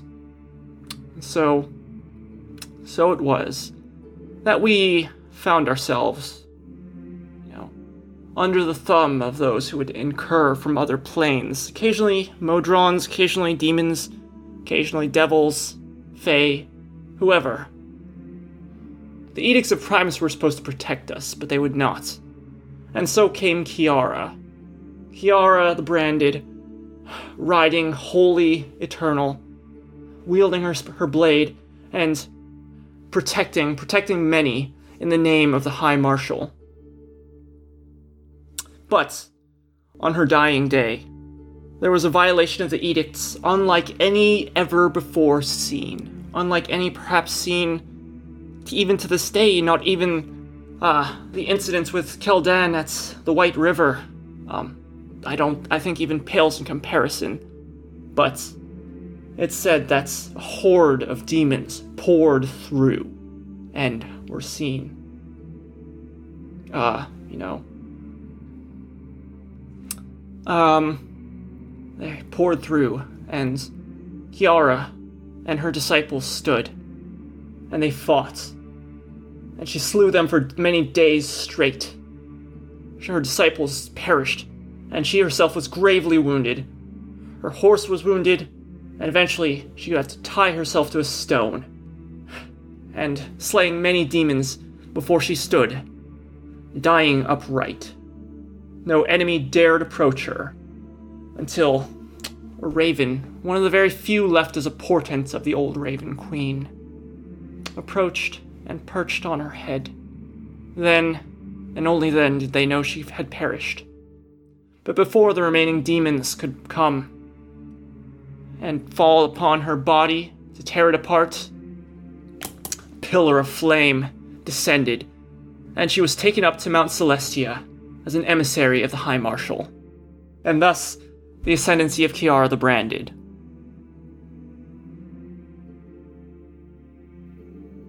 Quite an interesting story. Um, and how did Mara seem to react as you uh, told her it? She seemed wholly. uh, If, I, if I'm being honest, she was a little rude, a little less interested in Kiara, and more just interested in uh, tales of her. Uh, tales specifically of her blade.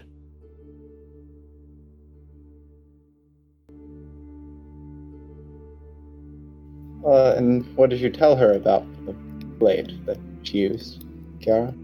Ah, the truth. That it's we know less about it than we'd like to. It's um, you've seen artistic renditions of it all over the city, of course, right? Um, he points to just even just up on the ceiling above him is a mural depicting Kiara holding a blade. You can see the various flags uh, depicting, uh, you know, an ornate, almost like a little hooked blade. Um, like you, you, if you guys scroll way back in the uh, um thing in the uh, handouts channel, there's the heraldry of the ascendancy that depicts um depicts a sword. This is classically the image we associate with Dernwin, Blade of Vengeance, one of the only two holy Avengers in the world. But it's said that, you know, her blade was magical in its own right, was empowered by the concept of vengeance, and so zealously guided by by Saint Kiara was a mighty weapon in her hand, and perhaps even without.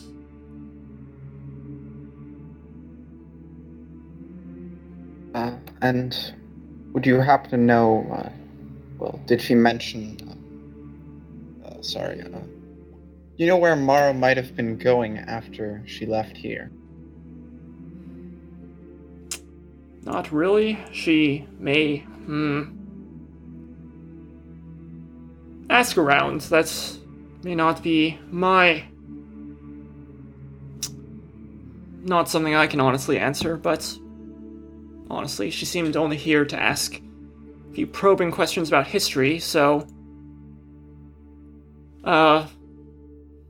In any case, Do you know anyone else here that she might have spoken to? Yes, did Uh, she? Acolyte Alva, perhaps, might have seen her. But. I can't say she was a passerby as far as I'm concerned. Well, I suppose we should be taking our leave then. I apologize for wasting your time so office. Ah, well, you do seem to do that a lot, don't you? You get the sense he's like. It doesn't take a very high passive Insight. He's making a lot of just sort of like passive aggressive jabs at you. Yeah, I'm gonna. Artemis, you got a thing while you were away, and I had this whole whole plan to have you talk with this illusion, this other illusionist wi- uh, wizard. I was like, oh, Pain. I'm. huh, some really inopportune timing. Although I hope you're doing okay there. Yeah, yeah. Uh, fully functional. Okay, yeah. So really inopportune timing.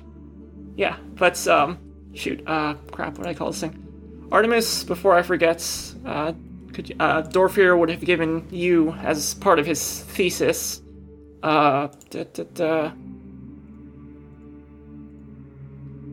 a uh, staff of illusory reality prototype.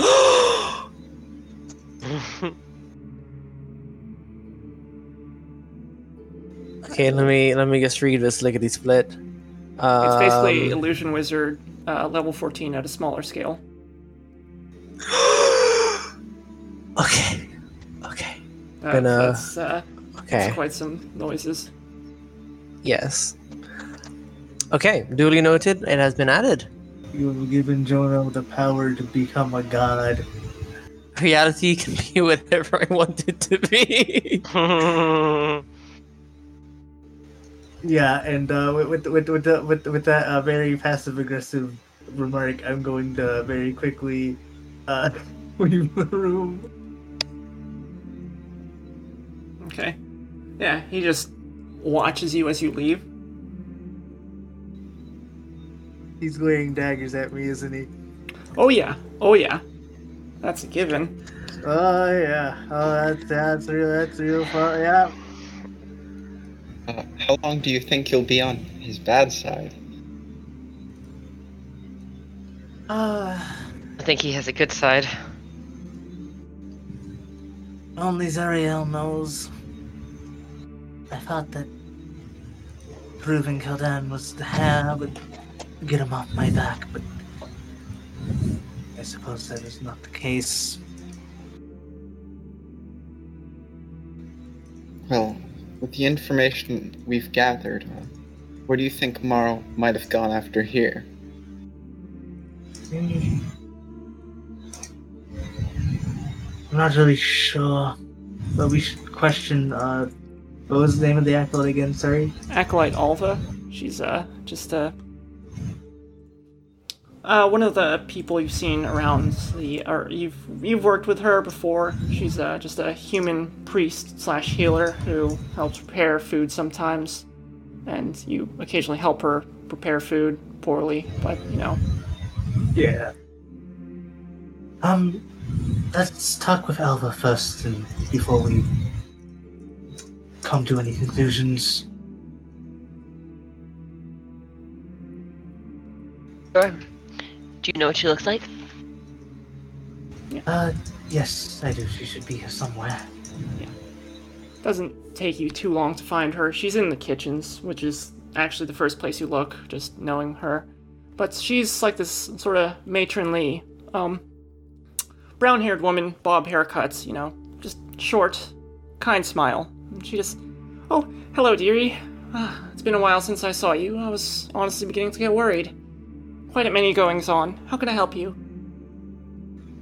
Um, yes, good evening, Alva. I was wondering if we could ask you a few questions real fast.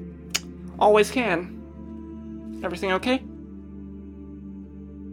Um, yes, we're currently looking for somebody who was here yesterday. Um, their name is.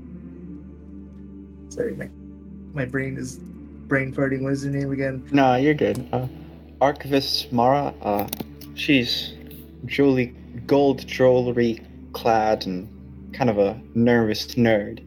Might have been asking me some questions. Oh yes, uh, Sir Orpheus stopped to give her the whole talk, although I got the sort of got the impression that she knew most of it, so I'm honestly not sure why she came here.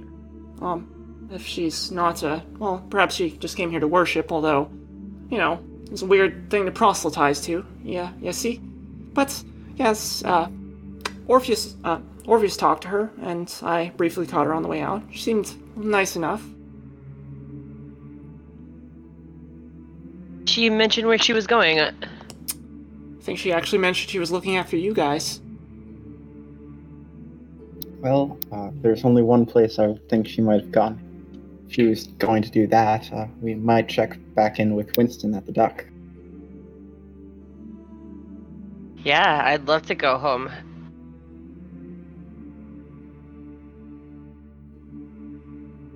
All right, yeah, that sounds like a good idea. Um, goodbye, Alva. Good night with tonight's service. Ah, yes, well, thank you. There are few extra refugees coming in, um, due to recent events, but, you know, we'll make do as we can. Um, when you get bu- when you get done with your operating, uh, Miss Phoza, then if you ever get back in the kitchens, we'd love to have you. Um, yes, I will. All right. Well, you have a nice night. You too.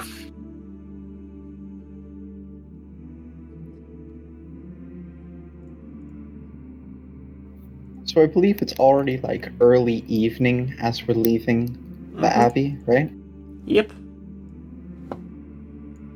Well, uh, let's head to the dock then. Okay. It's maybe 8:30 by the time you get there. It's very pretty simple. But, you know, it's a fairly busy night. Winston's just going around looking looking at you guys and he greets you as you come in. but many people, many. It's a much hubbub going on, perhaps about the recent events in the city. All too unaware of your plight with this missing librarian.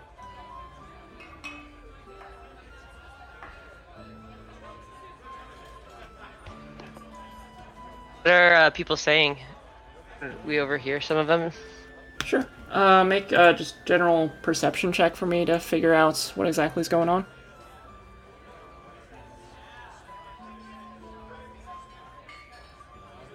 Ooh, So money. it gets a little muddled up, right? You can definitely hear words about Crown Princess Keldan and something about Villia folding and general murmurs of disappointments.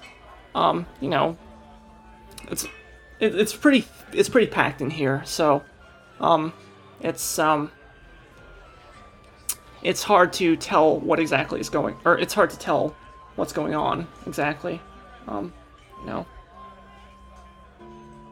or sorry, it, it's hard to pick out any one conversation, but as far like just from cursory listening in, at least without sound, looking too conspicuously like you're listening in on people, it's just more or less what you've heard, um, and just snippets. So nothing new. Okay, cool. Uh, is uh Mara there? Uh, looking around, you don't see Mara.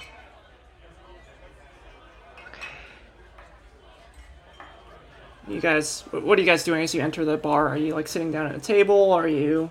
I guess I would go up and ask Winston if I had any mail. Like Huh. say hey and stuff. If he's not busy. Yeah, he's up. He he's up along with Weston the bar boy, who I've tragically named with very similar sounding syllables, and I now regret every bit of that. but yeah, uh, Winston. this is-. What's up? How's it going? Uh, no, it's been a while. I was wondering if I had uh any mail or anyone stop by to see me. Last, it's been two nights, but Oh, yeah, Ah. sorry. no, no one's, no one's been up to see, no one's been up offering mail to you, unfortunately. Um. Uh, but you know, there's plenty to see here. Um, you know, you in, t- you in here to stay for a bit? Uh, yeah, maybe for uh, a pint. Uh, how do you feel about the uh whole succession business? Oh, I'm just glad it's over, lass. Uh, well, really didn't care too much who won, who made their way out, whether it was Vilya or this new Keldan lass. She seems honest enough, but honestly, I just, as long as it was resolved peacefully, that's all I really care about. Cheers to that. Aye. I'll go sit back down. Oh, lass, what's that? He says, and he points to the, uh, uh, vial of clarity that's hanging around your neck. Oh, uh, part of the part of the job. Ah. Is it magic? It looks nice. Uh, yeah, it's something like that. Oh, do, you curious? Oh, well, ah, not. I am slightly curious as to what it does, although perhaps what you, whatever it does might be a bit, you know, he waves his hand, a bit beyond my head, but, you know, I'd, I'd be interested in hearing it out. Ah, yeah. Well, if I um drink this water, uh, legend has it that I can talk to a god, and I kind of make my eyes wide and kind of like, kind of half joking, and then kind of put it back on like in my coat. He, uh, like, sort of just arches his eyebrows, it's like, dang, that sounds like a mighty useful ability. Well, Um, Winston, oh, Miss Phoza, right? Good to see ya. Good to see ya. yes. Um, there wasn't anybody who came here looking for us yesterday, was was was there? No, fortunately. They're busy people, but unfortunately, can't claim to have anything.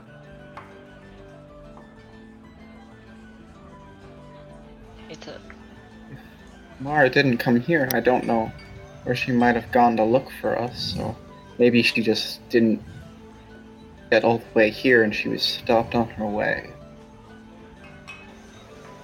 It would have to be somewhere between the Abbey and the Noble Duck.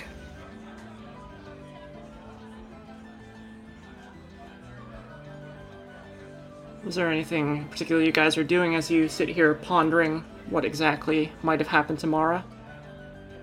Uh, resting my feet after the long walks across the city today, and just kind of more pondering the sword and what it might mean if people are lying about the research.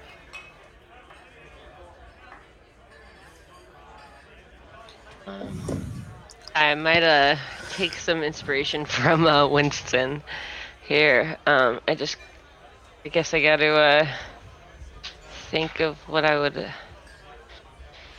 like ask. Um, So yeah, the So- vial allows you to cast commune and legend lore. You only get one charge per day to do either of them, but you know, then uh, so Legend Lore has a a price. Do I still do I need to use the oh, price? uh, I should have specified this in the object uh, thing, but essentially no, it is a free le- casting of legend lore, which is kind of makes this object bonkers. But who the hell casts legend lore anyway? So Cool, yeah. Okay, cool. I like it. Um, so I think.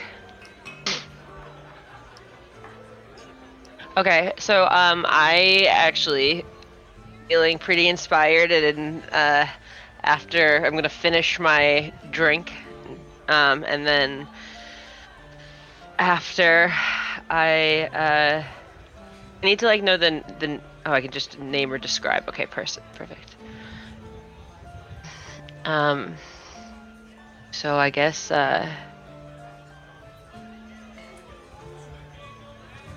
If I get less about lore.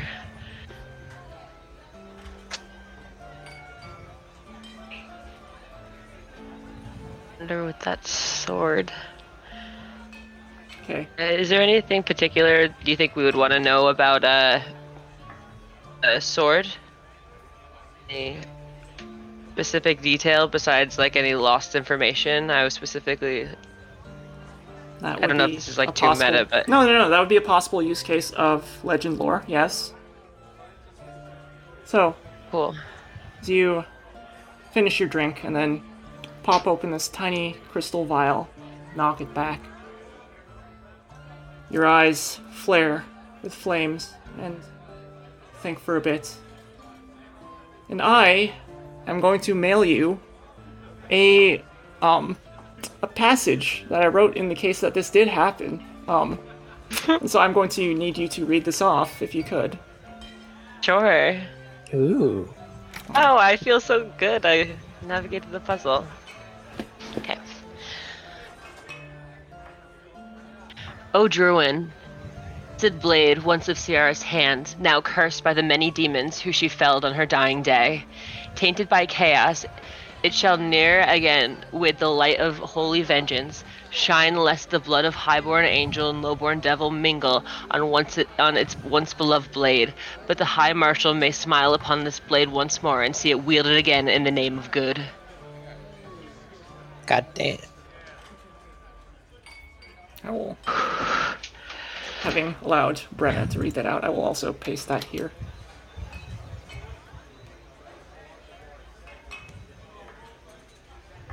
But yeah. So that's a thing. Kind of shake out a little bit. Yeah. There's a few cinders fly out of your mind as if you're being guided almost to this sort of knowledge. So Okay.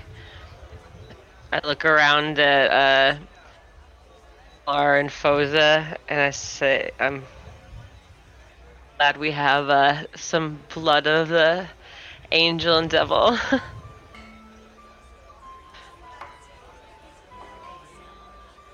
Whether it's allegorical or not.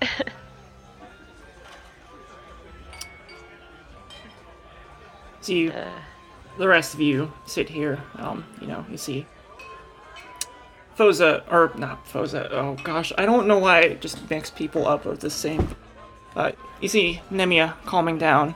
As you do, there's this like hooded and almost like crying person who approaches your table, a face you don't recognize.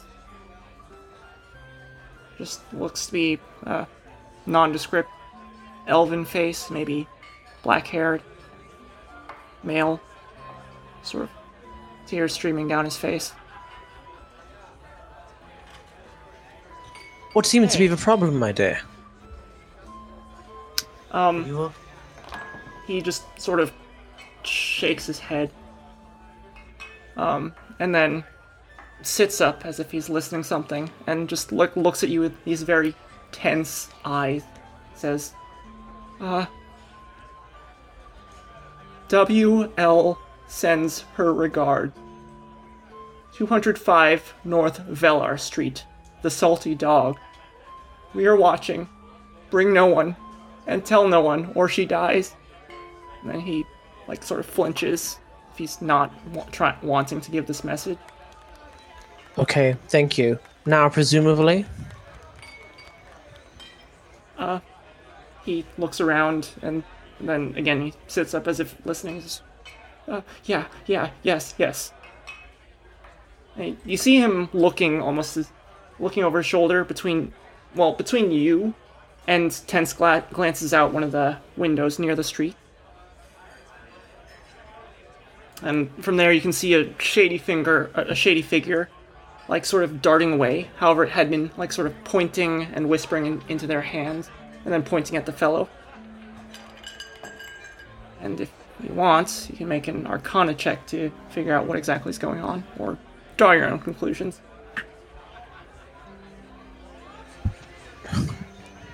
Oh. Some Uh, understudied Uh, mages here, but you're assuming, you, you know, um, you know, the shady figure probably magical some duress. magical duress, perhaps. yeah, wow. Why are you guys rolling just like so poor on Arcana today? oh my gosh, so. F- wow. There you go. Yeah. Phoza, your specific uh, conclusion might be maybe the message cantrip. Step up my Peter. Okay. Sorry. Malar is incredibly startled by this message that has been provided and asks the Alpha, Do they have something on you? Will you be alright if we leave? Uh, he he just sort of like um nods yes to the last question as if, if he'd be all right. Just just go go go go. Uh, Malar will jump to his feet and start jogging to the door. Same. Yep, yep. Moving, moving, moving. All right. So north of Velar Street, as far as you know, would be just in the corner of Lightport. Well, at least I, we now know a way to find out more about the Whispering Lady. Seriously. Oh, the, pl- and we got the the figure out Lady Euterpe's thing, so we got a lot of uh, loose threads coming together. But the Salty Dog is just outside the Perpetual Market. As you dash through, it's maybe and in the evening. It's streets are relatively quiet. There's not a lot of people going about. Um, the Salty Dog is a small tavern um, by the docks of Lightport. There's some view of it here, but slightly outside the Perpetual Market and you dash past all the shop. I, I imagine you're not you're being somewhat conspicuous as you go here just by virtue of what you're doing. Or by Uh, really, as fast yeah. as fast as we You're, can you're without not drawing. being stealthy, you're just rushing past, I know. making a beeline. Yeah. I'll attract a little bit of attention, but I feel like people running is common enough, I guess. Yeah. yeah. Artemis, for your question as to if you could have used the rest to attune to the um to the to the staff, yes, you could have. Okay, great. Thank you. Okay. Remember, Nemi and Phoza, you should have uh, still have the aid um, temp HP. I, I did it extended, so it should be 16 hours from the morning. So good, good window. So you're brought to what looks to be a um what look what looks to be a tavern, fairly busy, and as you go walk around or as you go see it, it's actually fairly busy. Um there's people there's a lot of people. But um you're brought to it and um as ramshackle as it is, um there's uh some people come up to you and they just whisper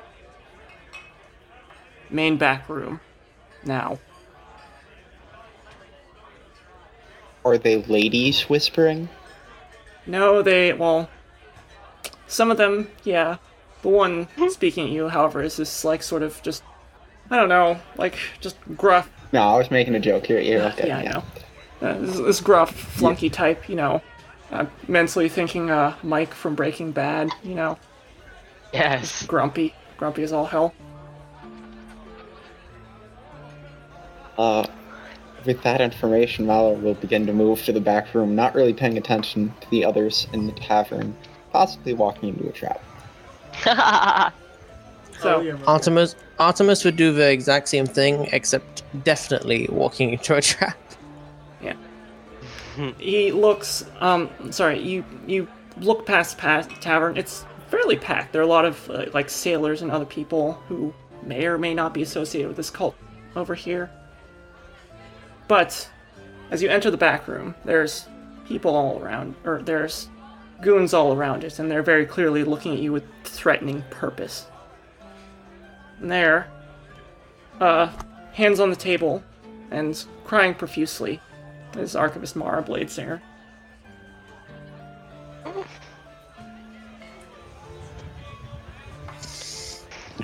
well, I'm glad to see at least she's alive. Sit down and shut up. What you're gonna do, y'all are going to disarm, place your argument, uh, place your armaments on the table, place your gear on the table, surrender. Otherwise, this room is rigged to blow up with explosive runes at my orders. Anytime I see fit, you do anything out of line, you step out of line, you so much as sneeze in a way I don't like, things go boom. Sure, maybe. Maybe y'all are hardened adventurers. Maybe you'll survive that. But will she? Uh, this fellow says, and he holds his to her, uh, knife to her throat. Will all the people outside? You willing to take that? Come on. he- is- is You've earned your audience with the Whispering Lady. Disarm. Bring you to a anti-magic cell. We can talk.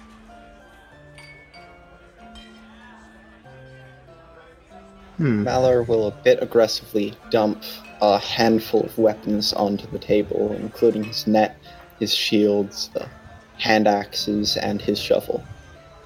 Okay. Yeah. Uh, they- Artemis will, yeah, sling, crossbow, dagger. All right, all right. We'll have time to get all sort through all your crap. Here, dude, dump it in the dump it in the corner there. Yeah. Okay.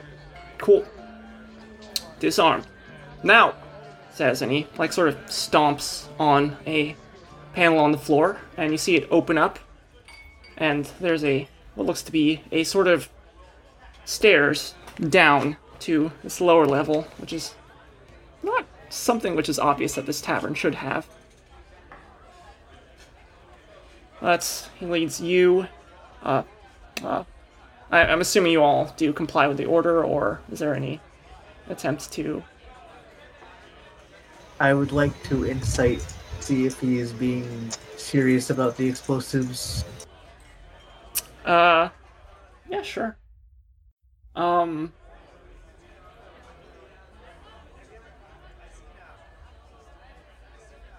So, okay, Artemis, in your in, re- in regards to your question as to uh, Bastion of Law being visible, Uh, it does say with a shimmering shield of order, so I kind of think that implies the flavor is visible.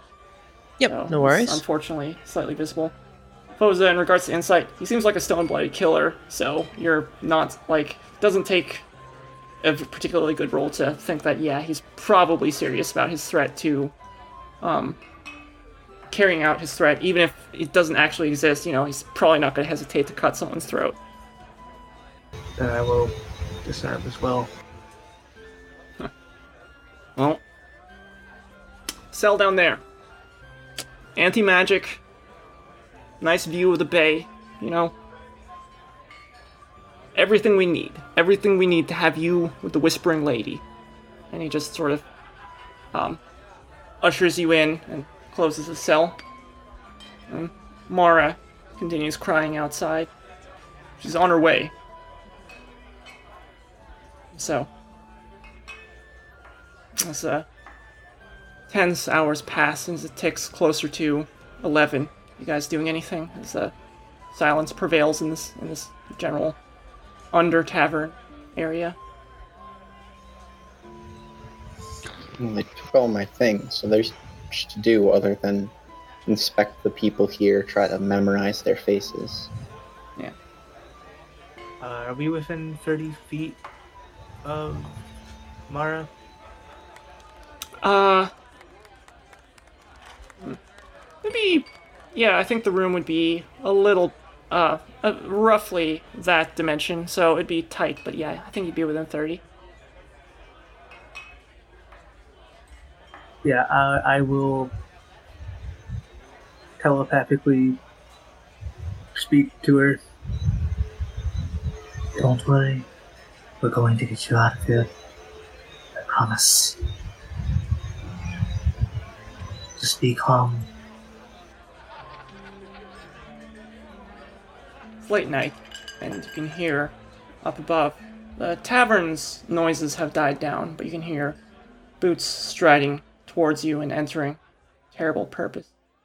And, uh, you know, uh, descending the stairs, you can see one step, step, a familiar face. Lady Euterpe Lionseeker shows up. My dears, so good to see you here. I regret that we have to meet this way. You? Quite unfortunate. I think it was inevitable. Yes, so it was. Things were good till you decided to step a little further out of line, so I have had to accelerate my timetable. So unfortunate, but in any case, so it was. I'm sure you have so many questions. Well, out with it. Actually, I think I've caught on quite a bit to most of this. I think the real question is what questions do you have for us? Why do you want us here? Oh, you see, the, the answer is quite very simple. Compliance runes take time to apply. And so, you know, precautions, she says, sort of rapping on the, um, rapping on the cell bars with this some sort of package that she has. Um, precautions must be taken, she says, and then she places the uh, package on a nearby table in front of you for unwrapping it and then putting gloves, putting what appear to be thick leather, leather gloves upon her hands. And you see a very familiar sword. Marvelous, isn't it?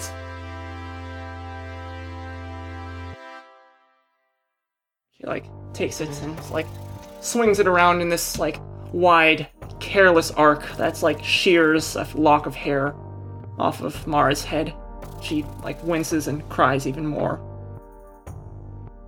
What are you playing at, Euterpe? My insurance plan, my insurance policy. You. I needed to have a way forward, and unfortunately, with with the Duchess being so temperamental, so easily. Well, I hadn't expected her to give up so easily. Apparently. Hmm. She was a useful fool to have around, running interference in the meantime, but the children, the children were busy, but apparently not enough. So, I had to accelerate my timetable, and plan B this is. Where do we come in? Oh, you come in where I just simply like to have people on my payroll who are useful. You know? Dumb muscle where it counts. Hardy adventurer. And she, again, she just dips in and violates Mara's personal space and, like, twirls a finger around her hair. You know, people to get me information when I need them. You understand. Unfortunately, we do, but I don't think any conversation you have can go on. Any conversation we can have can go on with Mara still in this room.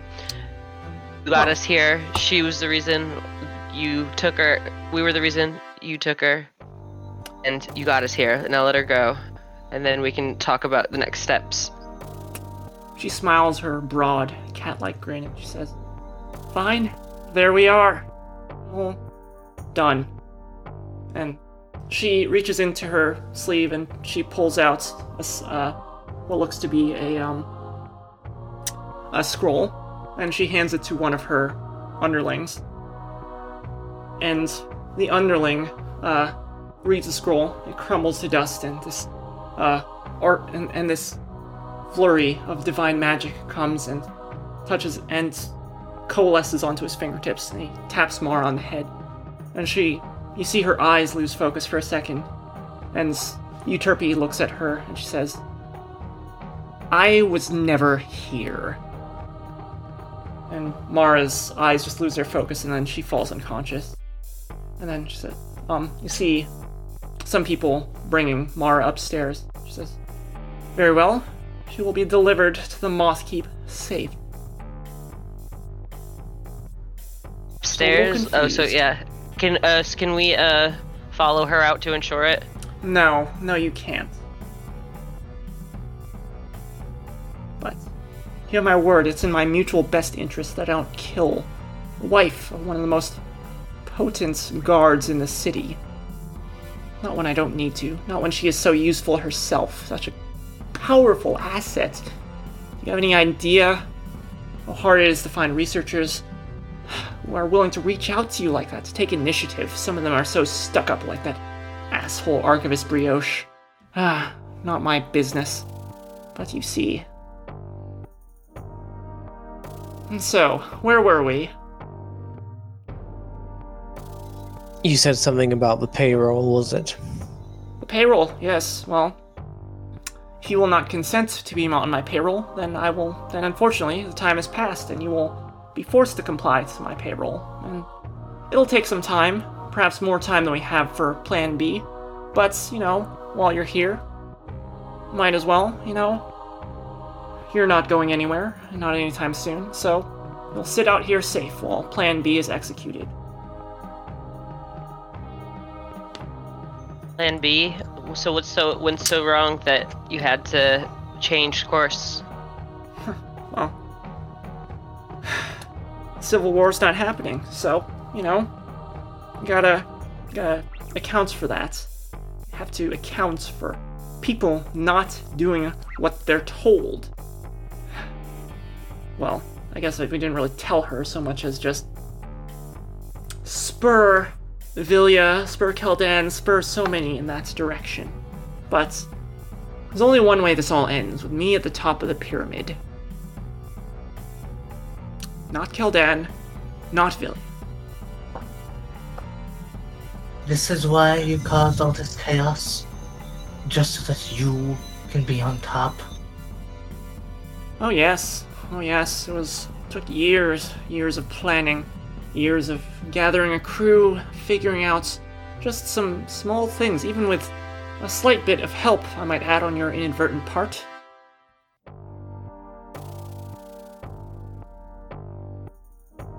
Last pieces the assassination of Queen Liarel Stardreamer.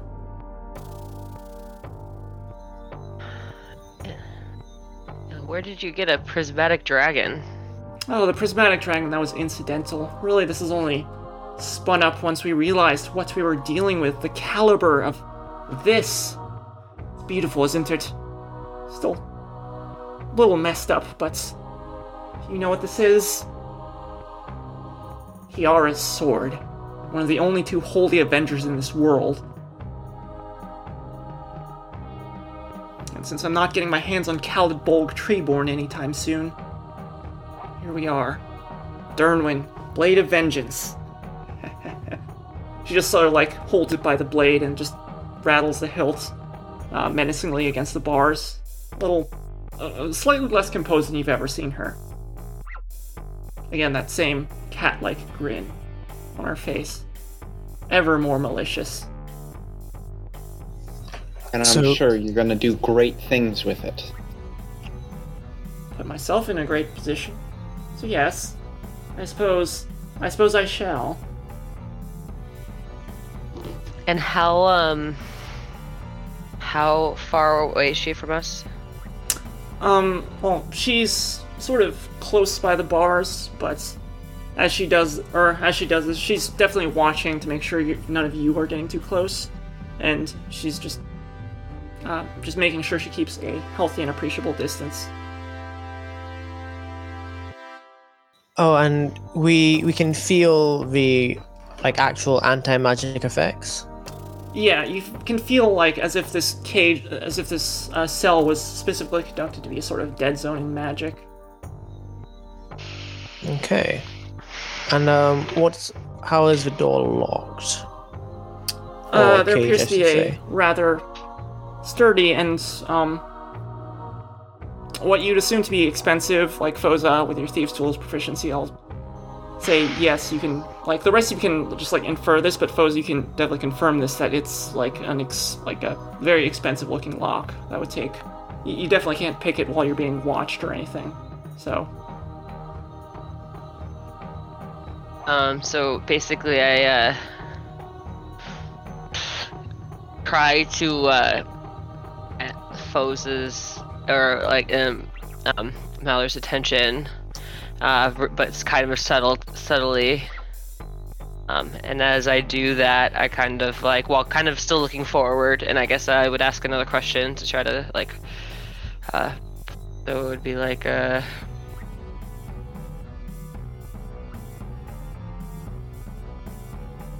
she puts the sword back on the back on the nearby table at this point. yeah yeah cool so then I guess if Artemis you'll ask a question then that'll be good Yeah, yeah, I can uh, pick up the hints. And is Holy Avenger to be yours in terms of wielding? You never struck me as the uh, fighter with your fists, at least. You'd be surprised, but no. The Avenger isn't mine, but it is a useful tool in its own right. Primus, so very long ago, towards the end of the Great Planar War, laid down the edicts, and they make it so very hard to get things into this world from the outer planes. So very hard, so very difficult. That is, without vi- chaotic violations on a large scale. You know, the larger the violation, the more the, uh, the larger the breach, you know? We've seen it before. We've seen it the day Kiara died. We've seen it at the climax of the Vetropolitan War. Things only really, things, incidents only really of note allow demons, devils, what have you to slip through when you throw something big at them. And so I'm thinking, I've had my boys developing a portal a storm of portals, all powered by an artifact of great significance. All very simple. I'm sure those people, various arcanists and illicit mages, would have more opinions on what um, the deta- fine details of it are, but it's very simple. The sword is power. Power, in this case, comes from the form of opening portals to the abyss. And Keldan, Vilya, whoever's coming to oppose us, doesn't matter. Just open the portal. Turval runs red until there is no more opposition. And then, Silk Guild Securities Incorporated comes and bravely saves the day against these horrible creatures. And that's that. It will be wonderful. It will be beautiful. And I see, you know, with, you know, these people gone, there will be peace. There will be time for a process change. And, you know, who knows? With enough, you know, pockets paid, enough ballot ballots stuffed, you know, we may be well looking at, you know, whatever you want to call it, queen, presidents, whatever you want to call it, Euterpe Lionseeker, ruler of Turval. Um, so as she's monologuing, uh, I t- I take a, I'm trying, I like take the vial that's around my neck and try to like, uh, the empty vial, try to break it, uh, subtly so that it comes off my neck and then I put it behind my back.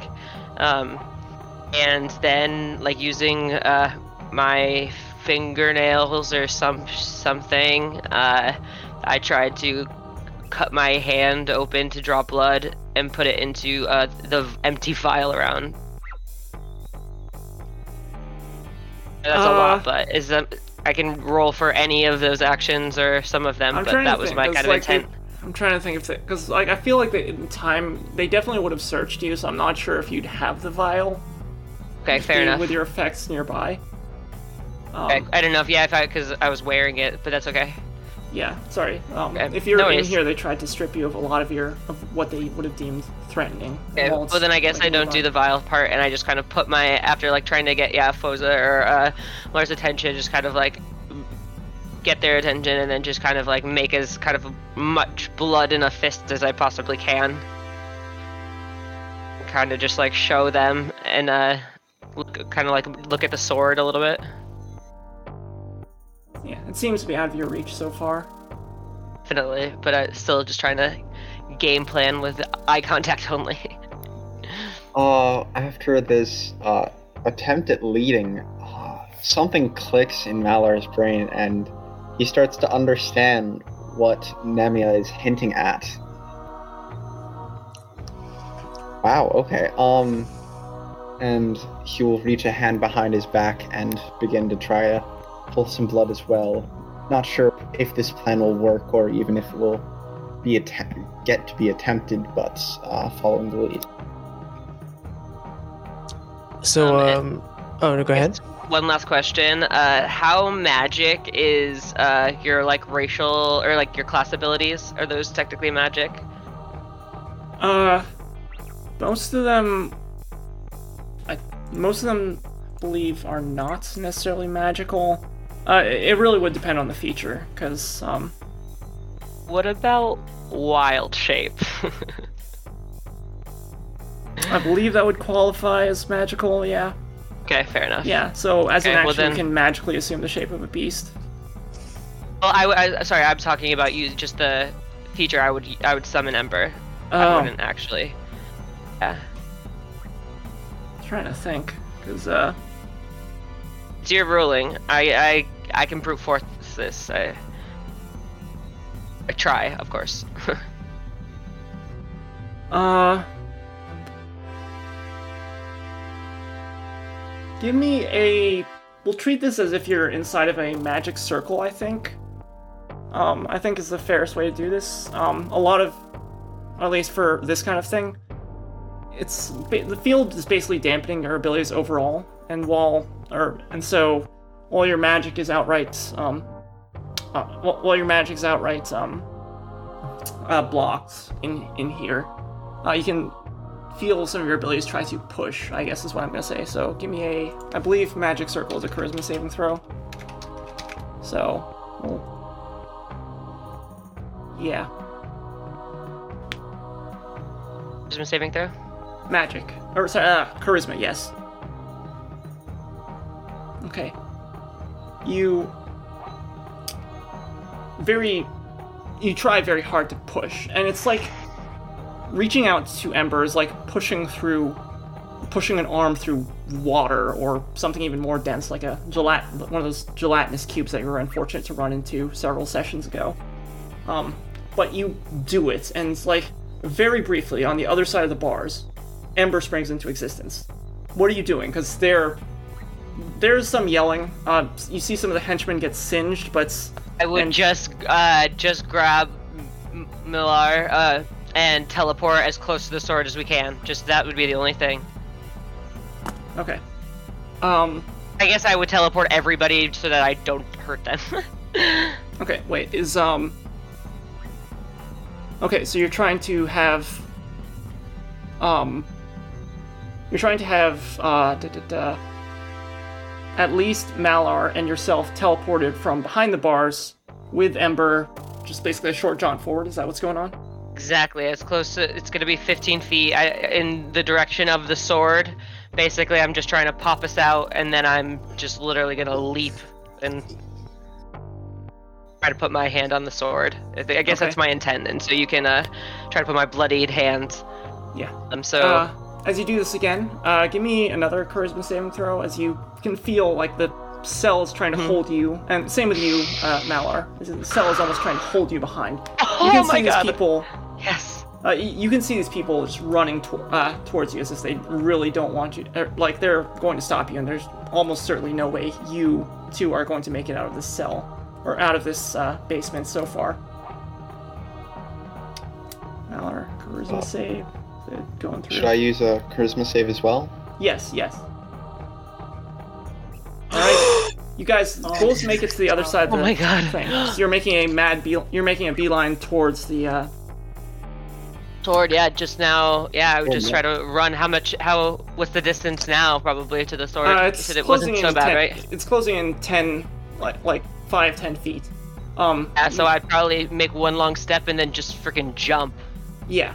Use my body weight, I don't care, I'm getting through. Yeah. Uh, Nemia, it's uh, Nemia and Malar. You're close enough.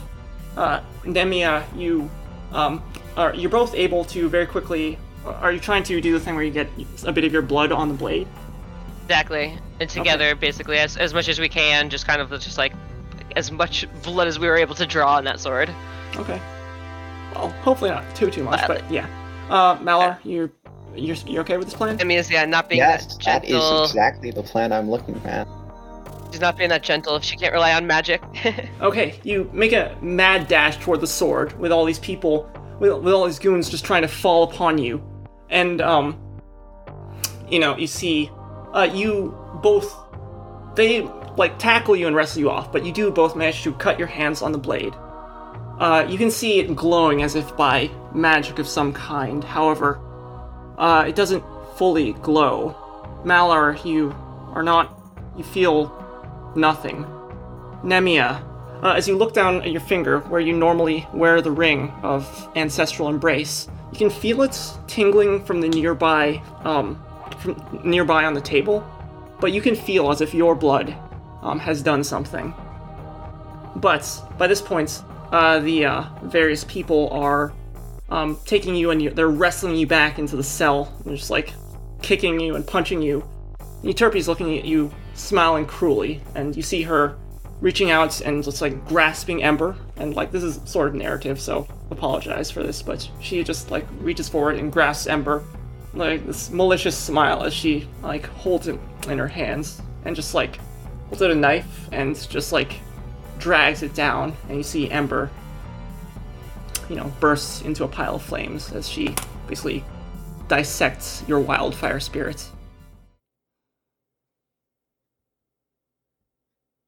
But you're all unceremoniously thrown, or the two of you are unceremoniously thrown back into the cell, a few cuts shorter. Nemia, still feeling the tingle uh, of your devil blood, um, but only a devil, perhaps, feeling the tingle of the ring of ancestral embrace. Euterpe looks at you and she smiles. My, my, active, aren't we? I can see we'll have some upgrades to make this cell. In the meantime, I guess manpower will be the way to hold it. Hmm. But unfortunately, I have to be off, and I can't have you messing with this anymore. she says as she begins wrapping up Dernwin again. Well, so be it. I'll see you after this is all over. You'll have a. She gestures to the window on the opposite wall. You'll have a lovely view of the world as it becomes transformed anew, and then we'll come by and revisit as we try these compliance rune things. But rest well, Queenmakers, for you may never be able to rest again. Not free, as it were. With a terse word, and just leaving several of the goons to watch you in your cell. And the ashes that were Ember's body. He'll come back, but you know, she she killed your wildfire spirits. Lady Euterpe Lionseeker just walks slowly, purposefully up the stairs, and you can see her. You can hear her footsteps departing the salty dog. It's just a long, cold night. You're in this cell, disarmed, having a bad time. How could you tell? I wonder. Boy.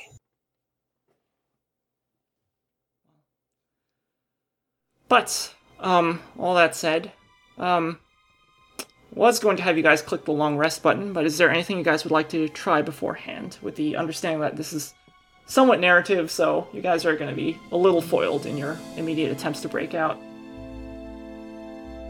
Uh, no, just kind of narrative, being like a. Uh, sorry, Malar. I really thought that was gonna work. I think something did happen when I touched the sword, though. Do you think anything happened? Didn't feel anything at least. Uh, felt like my hand really hurt. This r- ring that uh, you guys gave me earlier, it was tingling. I wonder if that has anything to do with it. I think that, did it have some uh, powers for you guys as well, Ismar? Yes, So I guess uh, I gave it to you. Yeah. So maybe uh, that needs to be on for it to actually activate. I'm sure that the the information about that sword that I was able to summon earlier is is true, and I truly think that the highborn angel and the lowborn devil is how we're going to make that sword work for us instead of her. Can't fault for logic there. It's certainly worth a try.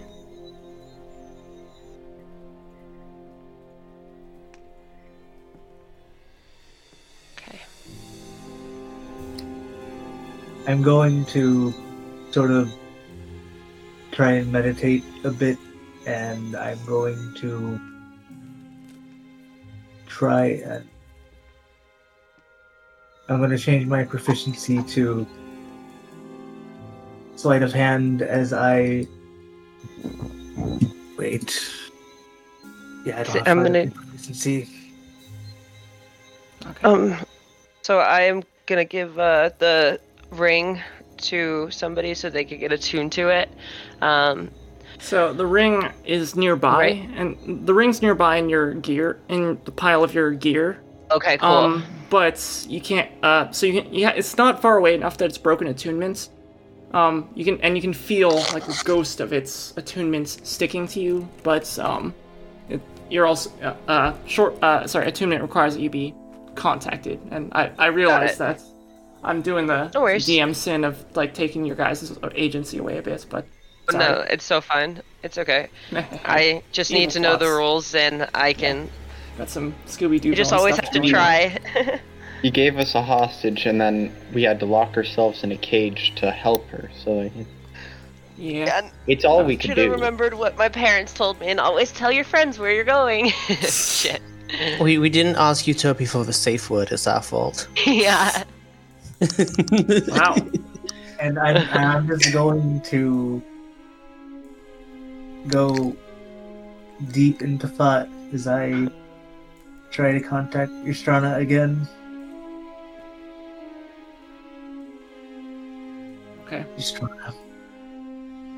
What? God, where are we? This feels so weird.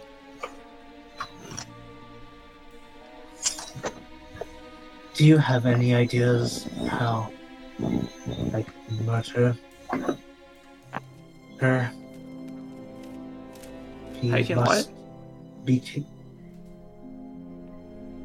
I must kill her.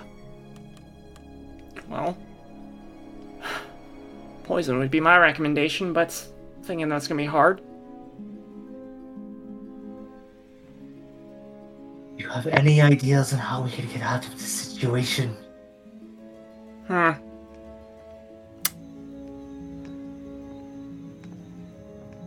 Thinks uh, there's a slight pause. Give me a minute. Give me a give me a bit of time to think about that. I'm sure I'll come up with something.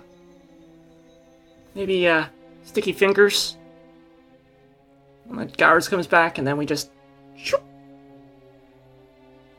I don't know. We'll think on it. I'm sure we will. I can't believe I'm saying this, but I'm counting on you. Hmm. How interesting.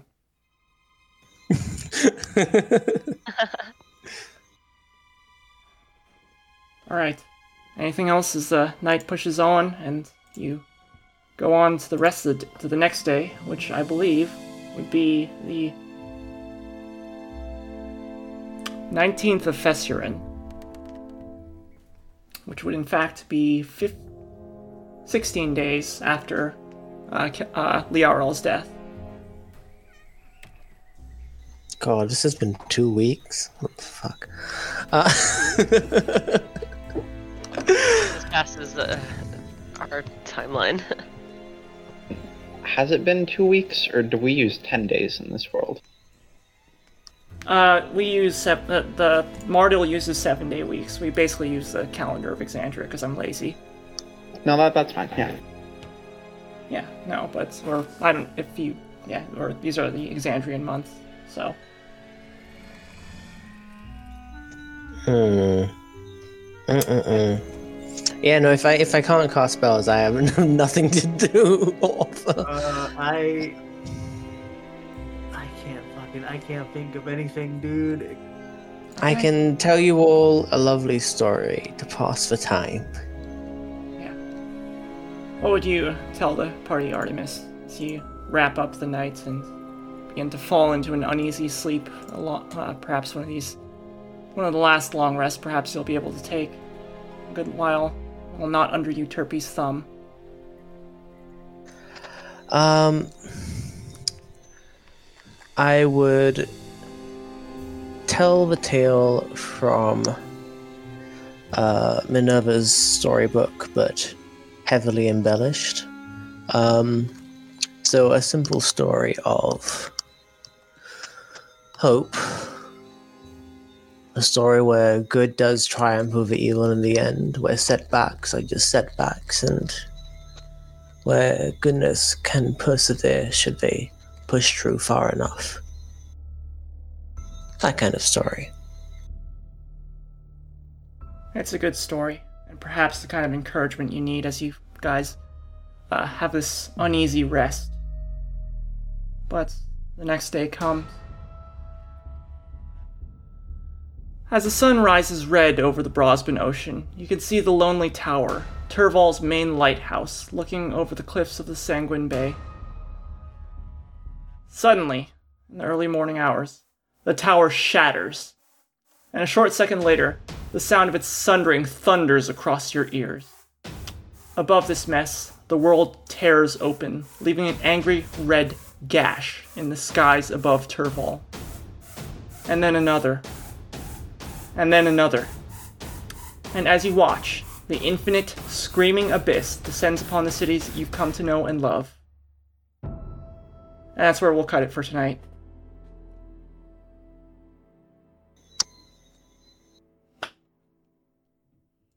Oh no! I don't know about you guys, but I'm feeling pretty hopeful.